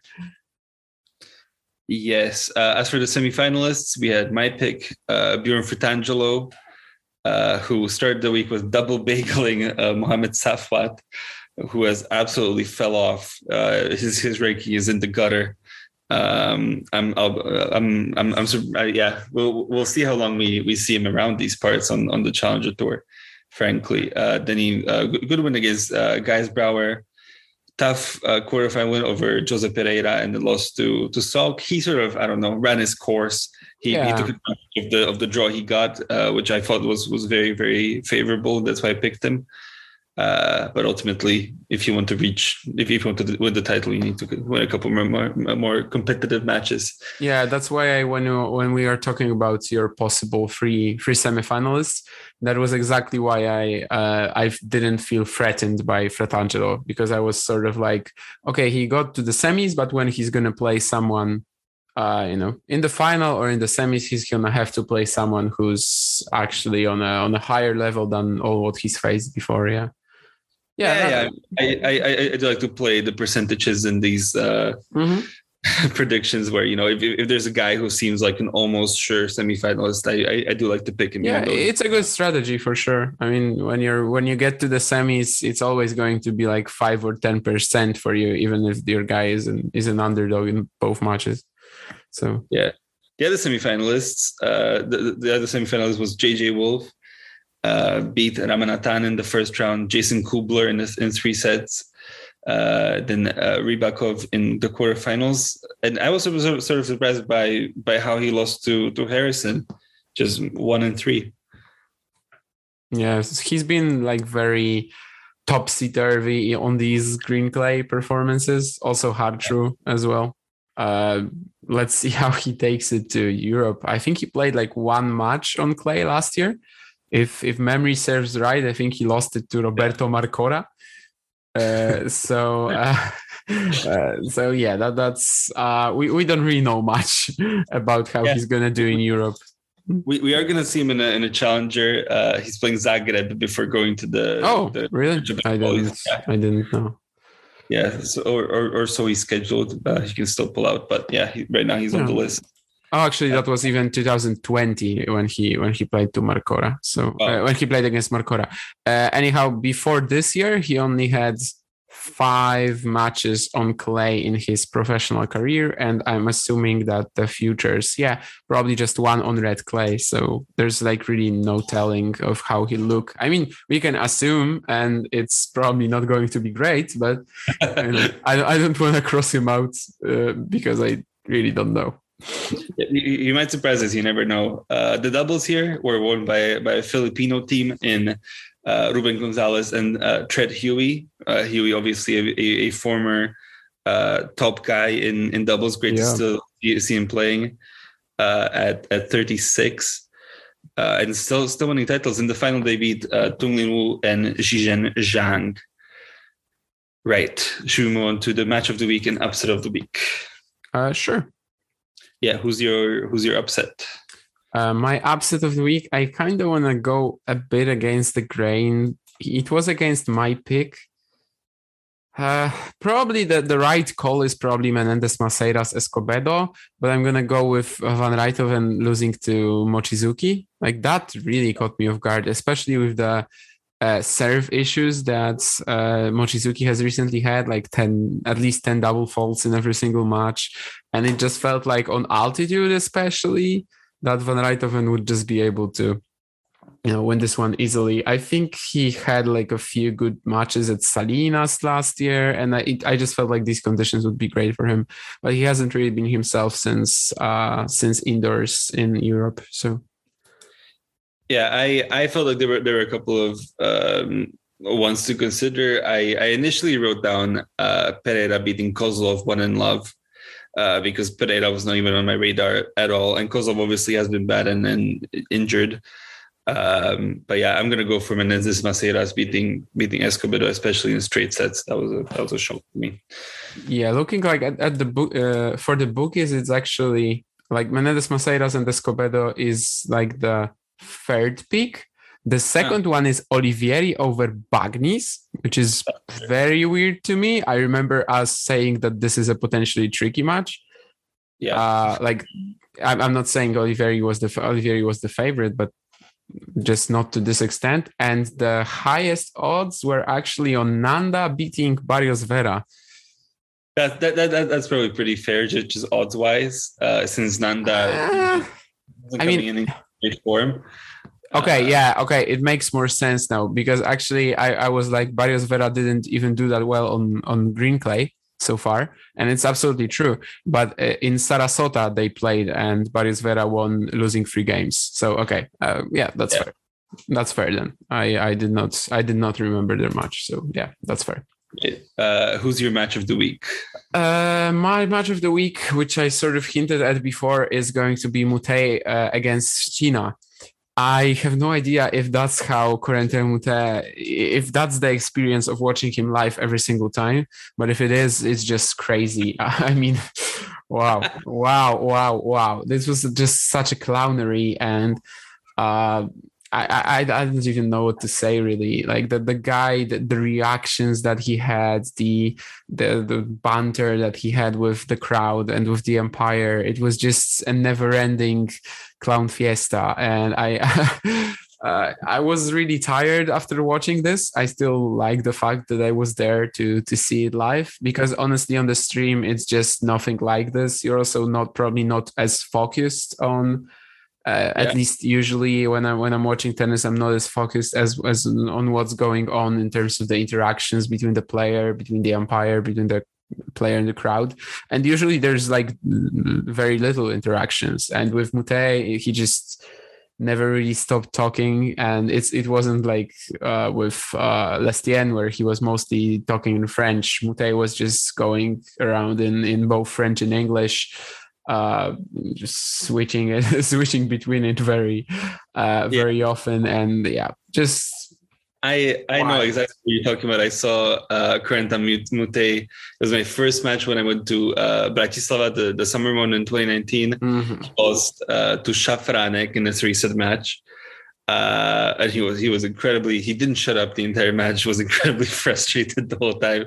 I think it's partially because Shafranek, when you, when you watch him play he looks to me like an amateur player just like the the the, the strokes and like the the stuff that he wears is like too big for him and all this stuff. I actually did watch Shafranek this week. Uh, I don't remember having that sort of yeah, uh, an it, impression, but yeah. maybe I, I, looked at him and I'm like, this is a guy that you would see at a at a tennis at club. a tennis club yeah, uh, on a Thursday. Maybe. Uh, but yeah, yeah, he, him beating Moutet was was very entertaining that that full match. Uh, yeah, my match of the week. I think I sort of had bad luck just by match selection of what, what I chose to watch. Uh, I've chosen to go for Rosenkranz beating Klein in in qualifying, taking it back to the to the qualifying. Yeah, seven six three six seven six three match points saved.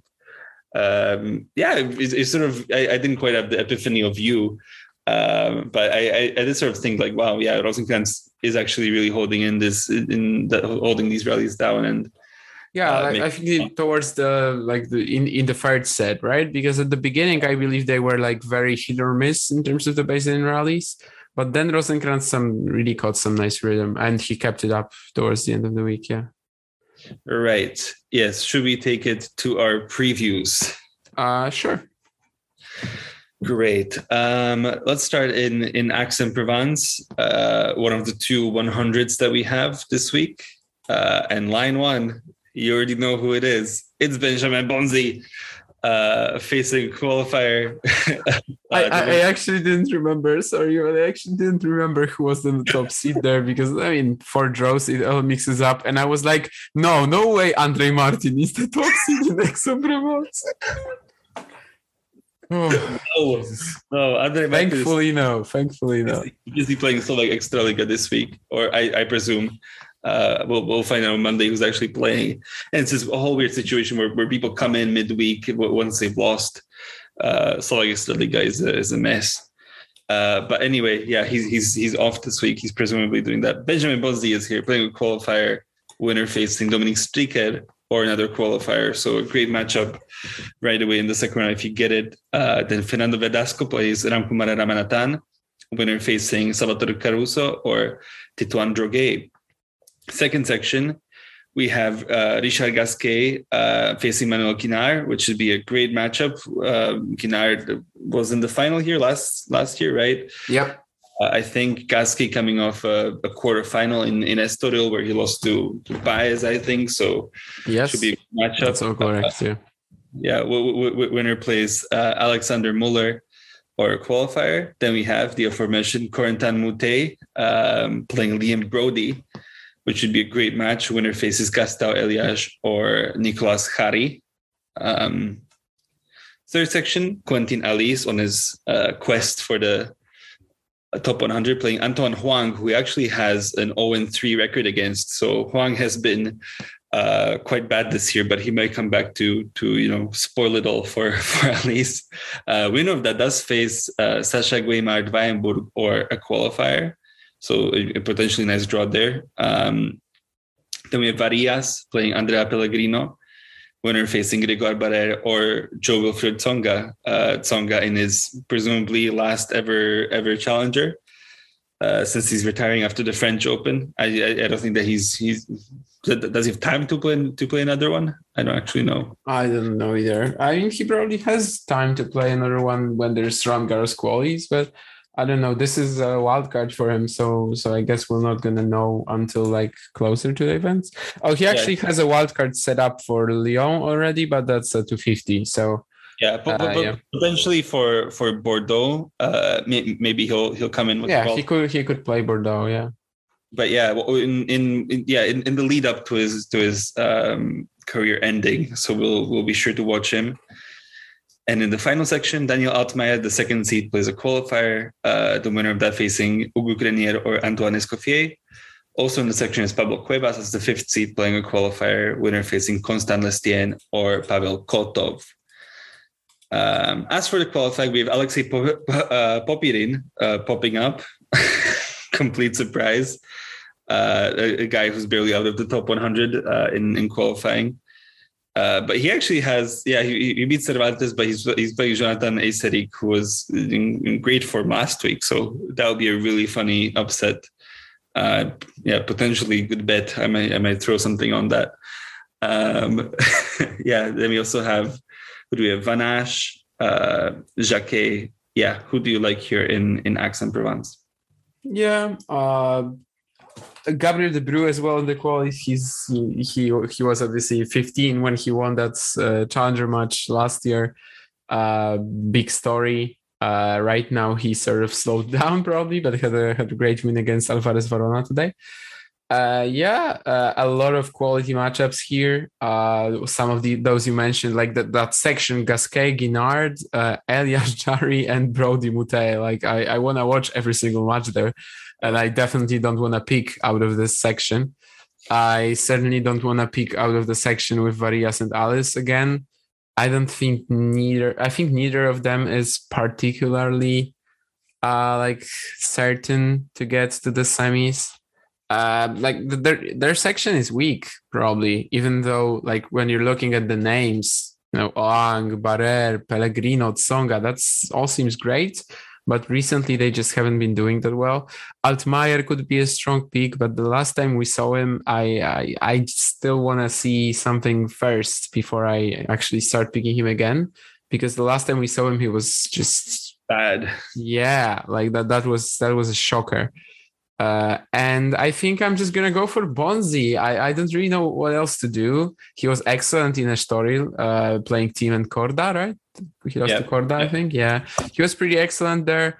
Uh, I don't think clay is his best surface, uh, but he was still obviously winning challengers. So he, he, would have won challengers on any on anything last year, but uh, he won one in in Ostrava, I think.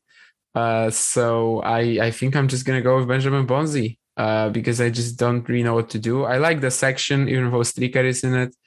Uh, that's obviously that there's always like the dangers that Stricker is going to come out and play a lights out. Uh, but I think I, I'm just going to have to live with it and just go with Bonzi. Yeah, um, Bonzi is also the guy for me. Um, it's it's I don't know, but when this guy pops up at a challenger, I I feel I feel an obligation to pick him. Uh, but yeah, obviously Clay's in his best surface. He gets a qualifier to start streak it. It's it's not it's not a draw that I completely love. Um, but in in Bonzi we trust. Here we go. Right. Seven uh, actually he's got seven one uh seven challenger finals one in a row. By the way, didn't even realize. He lost his yeah. first three and now he's seven free. That's that's wild. Uh, I, I I wonder what the what the record is for consecutive challenger consecutive challenger finals one. I don't know, but then I might have it. that, that's all I know. But I, I have no clue. Um, right. Uh, let's go to uh, Mauthausen, where we've had a, a, a bit of a, a, change in the draw with Norbert Gombos pulling out uh, through illness. I think he's just disguising that he really wants to play the Extraliga, uh, which he's, he's on the roster for as well. Uh, but yeah, the light one, we have John Millman playing a qualifier, uh, winner of that facing uh, Enzo Couacaud or Cedric Masoj Uh, season section is uh, Zdeněk Kolář playing Franco Agamenone, uh, winner facing Damir Dzumhur or qualifier. Second section, Daniel Elahi Galan plays a qualifier, winner facing Jurij Rodionov or Lukáš Lacko. Then we have Mats Moraing playing Autok Bilek, winner facing Attila Balázs or a qualifier. Third section, we have Dennis Novak uh, playing Daniel Masur, winner facing Borna Gojo or Gerald Melzer. Also, Igor uh, Gerasimov playing a qualifier, winner facing Nino Serdarusic or another qualifier. Final section, Jiří Lehečka plays Timofey Skatov, winner facing uh, or Filip Misolic. And then we have Radu Albot playing Josef Kovalik, winner facing a qualifier or Lukas Neumayer. Um, as for the qualifying, we have a Klein Valkusz uh, matchup. So whoever makes it out of that, I think I think will be a, a quality qualifier, uh, certainly deserved we had uh, Matej Sabanov beat uh, Jeremy Jahn uh, in, in, qualifying, which is puzzling. Um, Shevchenko might might qualify. He, he might be dangerous. Um, yes. Who do you like here in in Mauthausen? Yeah, Shevchenko against Viola and Clay. That sounds like a like a very good chance for him he's wasted some of these in the past. But yeah the, these uh, these hungarian uh, guys are very interesting. He like marozsan as well playing matej sabanov which should be an easy match for him. Yeah. uh, rosenkranz as well playing sanchez izquierdo. We'll see if that improvement to his baseline game on clay is actually gonna stay here although obviously sanchez izquierdo wouldn't be a bad loss at all. Uh, I do have my mind set on on a pick. Uh, by the way, a trivia question: When did John Millman last play a challenger event? Um, I actually wrote this down. Wow. September 19. Sorry about that. Uh, yeah. But yeah, I, I, I, don't remember which challenger it was. Yeah, Kaohsiung or something like this. Uh, I actually would. I, I mean, I wasn't sure, so that's why I started checking. But I actually would have guessed it right because it was one of the. I believe there were just three events that year that were on carpet. Uh, before the pandemic, there were still carpet events in Asia as well. I, I, think one that year was won by Dennis Novak as well. Taipei City, maybe. Uh, it doesn't matter at all. but anyhow, a, a, a long time, uh, almost three years. Uh, so I, I was kind of surprised to him there, see him here. That's why I was thinking about it. Um, okay, maybe I've got two guys that I'm thinking about mostly in terms of the winner picks, and one of them is Galan. Um, is he just gonna have a smooth transition from the green clay to here? The draw is pretty nice. Rodionov not in particularly good form. Lacko, obviously, yeah, you you you were sort of uh, telling me before I went to Ostrava that this was going to be a not not a pleasing sight, Lacko and Clay. Um, I think as as long as he like stood in one place and was allowed to hit, he was it was pretty good to watch.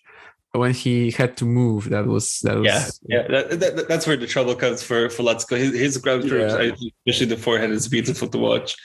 Uh, but, but, yeah, at this point in his career, putting him on clay is is a you know torture in some ways. it's, it's interesting. It's never good on Clay to start with, and to do it to him at this point in his career, it's it's rough. Yeah, he does it to himself. But anyhow, um, I think I'm not gonna go with Galan, but I think I'm gonna go with Lehečka. Uh, Skatov just lost to Draper very easily. By the way, we didn't even mention Draper in Rome, which sucked yeah. because we, we totally should have. Uh, you know the way he the way we weren't really certain about him on clay, and then he gave us sort of mixed signals, right? Yeah, because he, yeah. he he dismantled Skatov. Lost to Zeppieri um, yeah, more more more needed until we we pick him to win something on clay. Yeah, but he he he did beat Sonego today in Madrid, but Madrid doesn't really play like any other clay court. So yeah, it, um, it's a weird one. Yeah, yeah. So I, I'm not sure if we should read into that a lot, but he he he should benefit from these con- uh, you know from these conditions in Madrid. Anyhow. Uh, yeah, I'm gonna go with Lehečka again. Skatov is in not not in great form. Other than that, I kind of like the draw. I think he's been a little bit up and a little bit up and down in recent weeks, but generally, uh, he had a slump post Rotterdam, but I think he's out of it. And if he wins like one or two rounds here, then I think he could be a contender for the title. Yeah, Le- Lehečka, I'm I'm considering.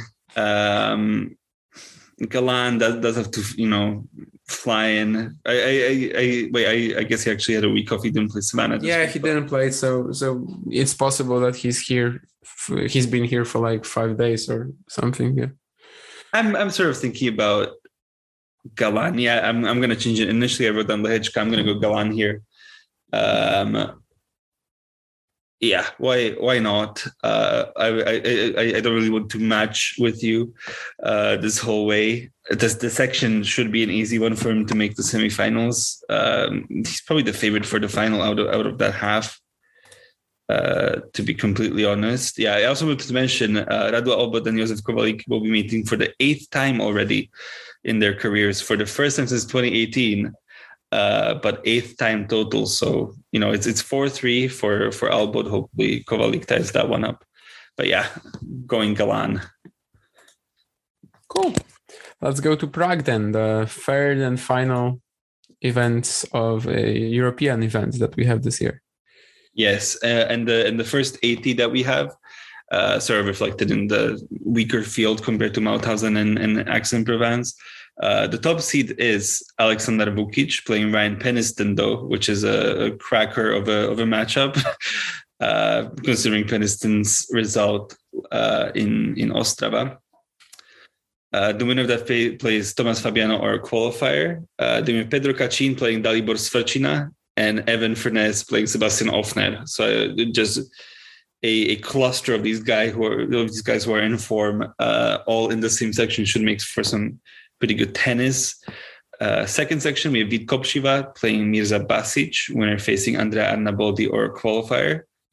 Uh, then there's Juan Pablo Ficovich playing Geoffrey Blancaneaux, uh, winner playing Vitaly Sachko or a qualifier. Third section, Tomáš Macháč plays a qualifier, winner facing Marius Copil or Lorenzo Giustino. Uh, then there's Federico Gaio playing a qualifier, uh, and he could play Jonas Forejtek or another qualifier in the second round. Final section, Nuno Borges plays Ricardo Bonadio, um, winner facing Dimitar Kuzmanov or Ilya Marchenko. Jesper de Jong plays Martin Krumich, uh, and Maximilian, Maximilian Marterer plays Andrew Paulson. Out of the qualifying, uh, Max Purcell is here, singles and doubles. Uh, so that's that's sort of interesting. He played uh, Martin Damm, who got a wild card in here despite not representing the Czech Republic, uh, but America. Um, yeah, some other guys, Lukáš Rosol, Daniel Michalski, but probably no extraordinary danger from the qualifying here. Uh, yeah. yeah. So, so who, who, do you like here in this draw? Yeah, as you said, probably no, uh, probably not much danger from the qualies unless Purcell can do something.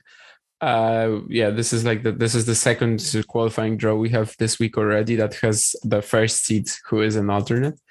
Uh, which is kind of interesting. I, I, I honestly miss Purcell. I I remembered Popyrin was there, but not. Uh, yeah, as you said, the first section will bring us a lot of quality tennis but that also means that uh, it's not really great in terms of the picking competition. but I definitely want to watch Cina Cachin. That's like a super huge matchup. And Vukic Peniston, Furness, Ofner as well, if they happen, because I'm assuming like one of Peniston, Furness could withdraw or something. Uh, then like in the in the second quarter, there's other than maybe Sachko, there's like no one who I'm seriously considering. So it's like a really uneven draw in that sense and I I should probably go for Nuno Borges, but I'm not going to.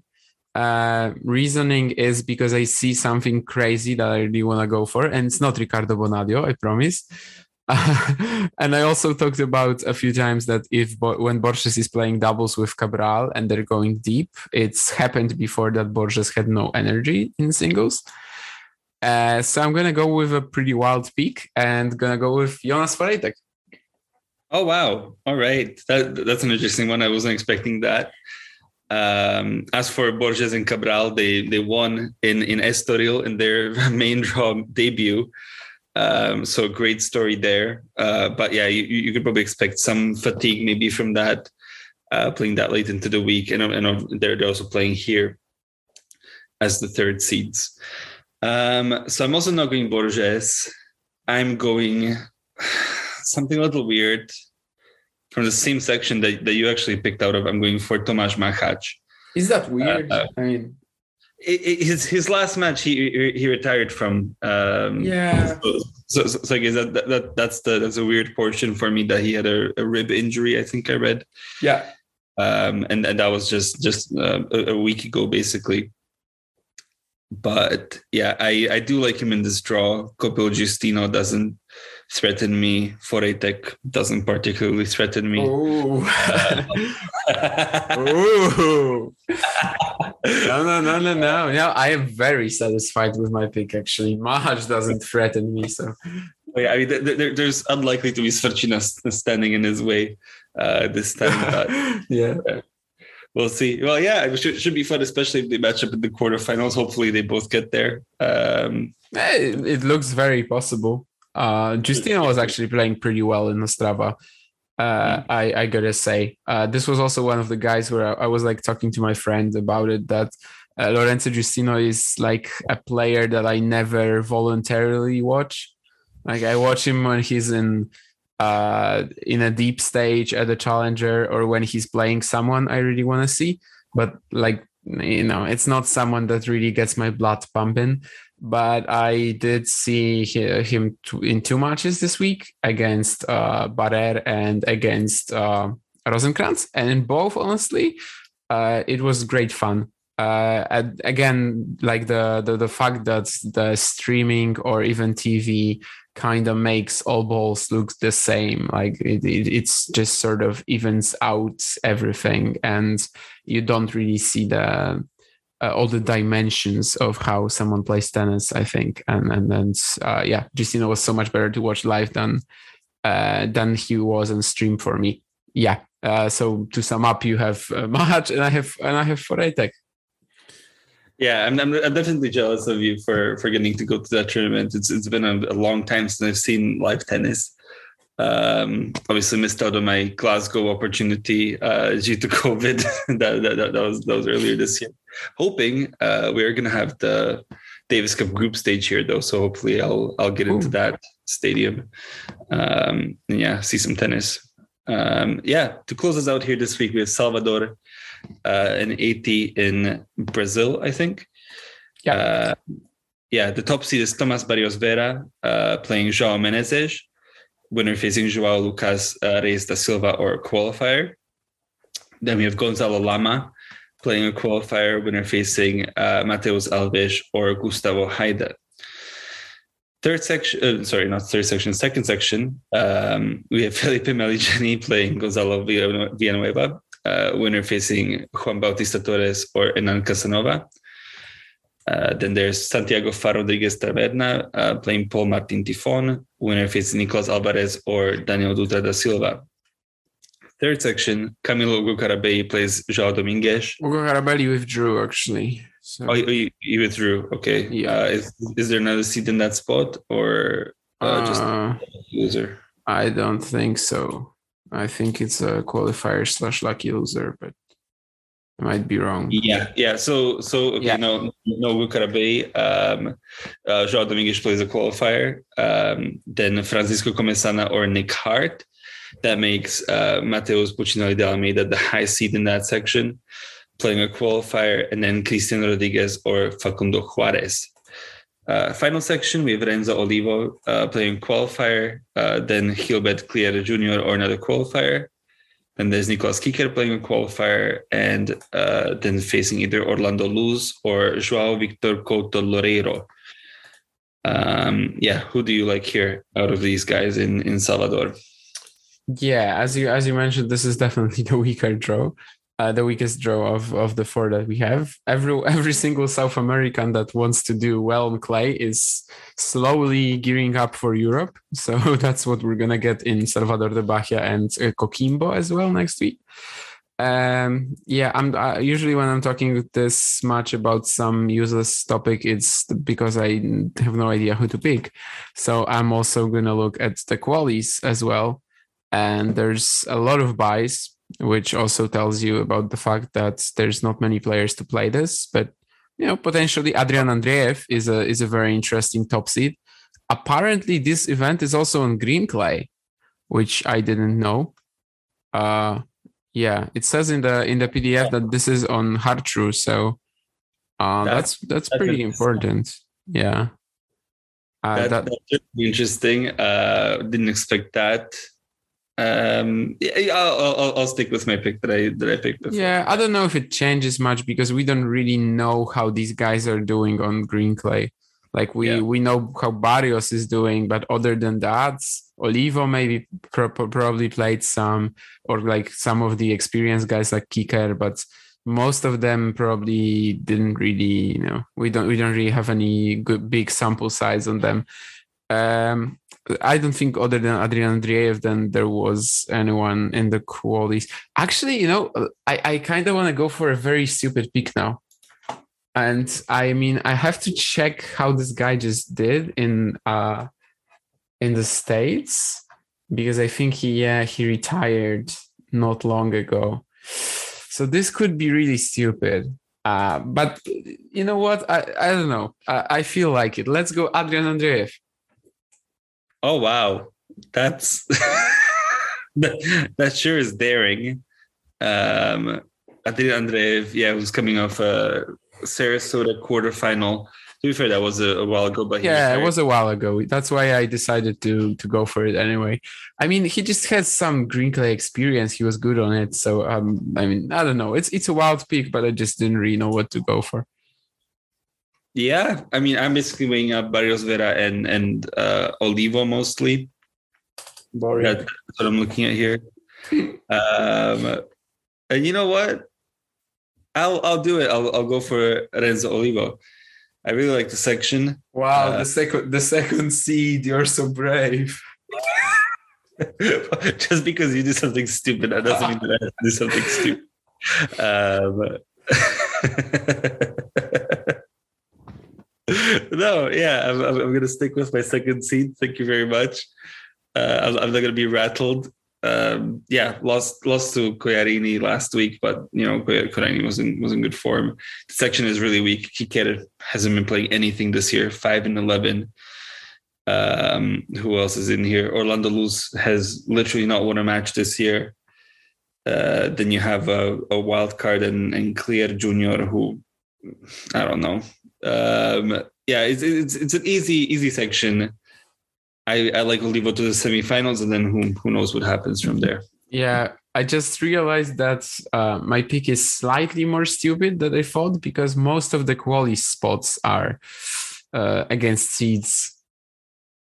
Yeah, I mean, some like some of them aren't bad. I, I, I think Kicker is a good one to get. Yeah, Lama maybe uh, Green Clay against Andreev, right? I think Andreev would be the favorite. Yeah, but you you actually you know even if he loses to to Wilson Leite uh, tomorrow, he, he's still being as a lucky loser. So there you go. You, oh, you're right. So he's he's actually fifty percent. Yeah. you, have maximized your chances of getting the guy in. Um, but... Yeah, but imagine if he actually wins this event. How uh, smart am I gonna look? That's that's gonna you you look very smart, but I don't I don't think that. Yeah, I'll I'll bring this up at the end of the year when we do our stupidest picks. I think. uh, yeah. I'm not gonna comment because this is literally coming from a guy who just picks between the first and the second seed. So, uh, no, no, no, I mean, okay, th- there's no third seed. First of all, uh, the section with the fourth seed is is tough. You know, I don't know. Yeah. Uh, anyhow, uh, we promised you a 90 minute episode last time, I believe, and I think we did deliver on it. I'm not sure how long it is exactly, but I'm also to have to uh, introduce, you know, insert these four minutes with Peniston and Rosenkranz in here. So uh, I, I, I think it could be about a half an hour, uh, an hour and a half. Uh, so thanks for listening. If you stayed with us till this long, uh, I I really uh, we really appreciate it because this is no one has time for that really, and yeah, we're we're to see you in a week uh, when we're going to discuss uh, Prague, Aix-en-Provence, um, Mauthausen. Salvador de Bahia, and yeah, Mount, Mount, Mauthausen. I, I, it's honestly the first time I'm hearing this this name. Like I, I've heard it a couple of weeks ago when I saw that there was a challenger there, but I mean before that, I okay, when I typed in Mauthausen into Google, it, the first thing is Mauthausen concentration camp. Yeah, uh, yeah. I, I, was looking up to, to see what the weather is supposed to like. It's supposed to be a pretty rainy week, um, but yeah. yeah. it's actually a very popular concentration camp from the Second World War. Uh, I mean, popular concentration camp. I don't know why you're laughing. I, I mean, no, no, it's fine. Only concentration camp popular is. Uh, ah, okay, yeah. I, I didn't. I didn't even realize. Yeah, very popular. Did I really say that? Yeah, a very popular concentration camp. Yeah. Okay. Yeah. That. Yeah. That, that's my fault. But I mean, there are concentration camps that are more famous oh yeah maybe famous is is is the better word than popular. That that's that's really what i meant. Anyhow yeah let's not talk about concentration camps here. Let's just finish this off. Uh, thanks for listening again. We'll see you in a week. Bye Hope all of you enjoyed another ATP Challenger centric episode from Cracked Racquets contributors Damian Kust and Jakub Bobro. I say this every week. I mean it each time I do. You will not find two people more informed, more passionate about everything happening at the Challenger level than them. So, a huge thank you for their continued contributions to this show. Of course, as I mentioned at the top, we've got you covered for everything happening in what is a busy time of the year in the tennis world. Action in Madrid, covered over on the Mini Break podcast. NCAA tournament preview covered here on the Great Shot podcast feed. Upcoming events, things to get excited about in the summer, covered over on our Cracked Interviews podcast, and of course, all of our live shows, all of our video content available on our YouTube channel as well. You can find all of it on our website, crackedracquets.com. Of course, like, rate, subscribe, review to this show, the Mini Break podcast feed, uh, Cracked Interviews podcast feed to ensure that you don't miss out on any of the action. Of course, if you need the more immediate updates, Twitter, Instagram, Facebook, YouTube, we are at Cracked Racquets. You want to message me directly, I am at at AL Gruskin. A shout out, as always, to our super producer, Daniel Westoff, for the of an editing job he does day in, day out, making everything possible. A shout out as well to our friends at Tourna. Remember, contact sales at uniquesports.com today to join the Tourna family. With all of that said, for the fantastic Damian Kust and Jakub Bobro, our super producer, Daniel Westoff, our friends at Tourna, and from all of us here at both Cracked Racquets and the the uh, Tennis Channel Podcast Network. There it is. I'm your host, Alex Gruskin. You know what we say. Hey, great shot, and we will see you all tomorrow. Thanks, everyone.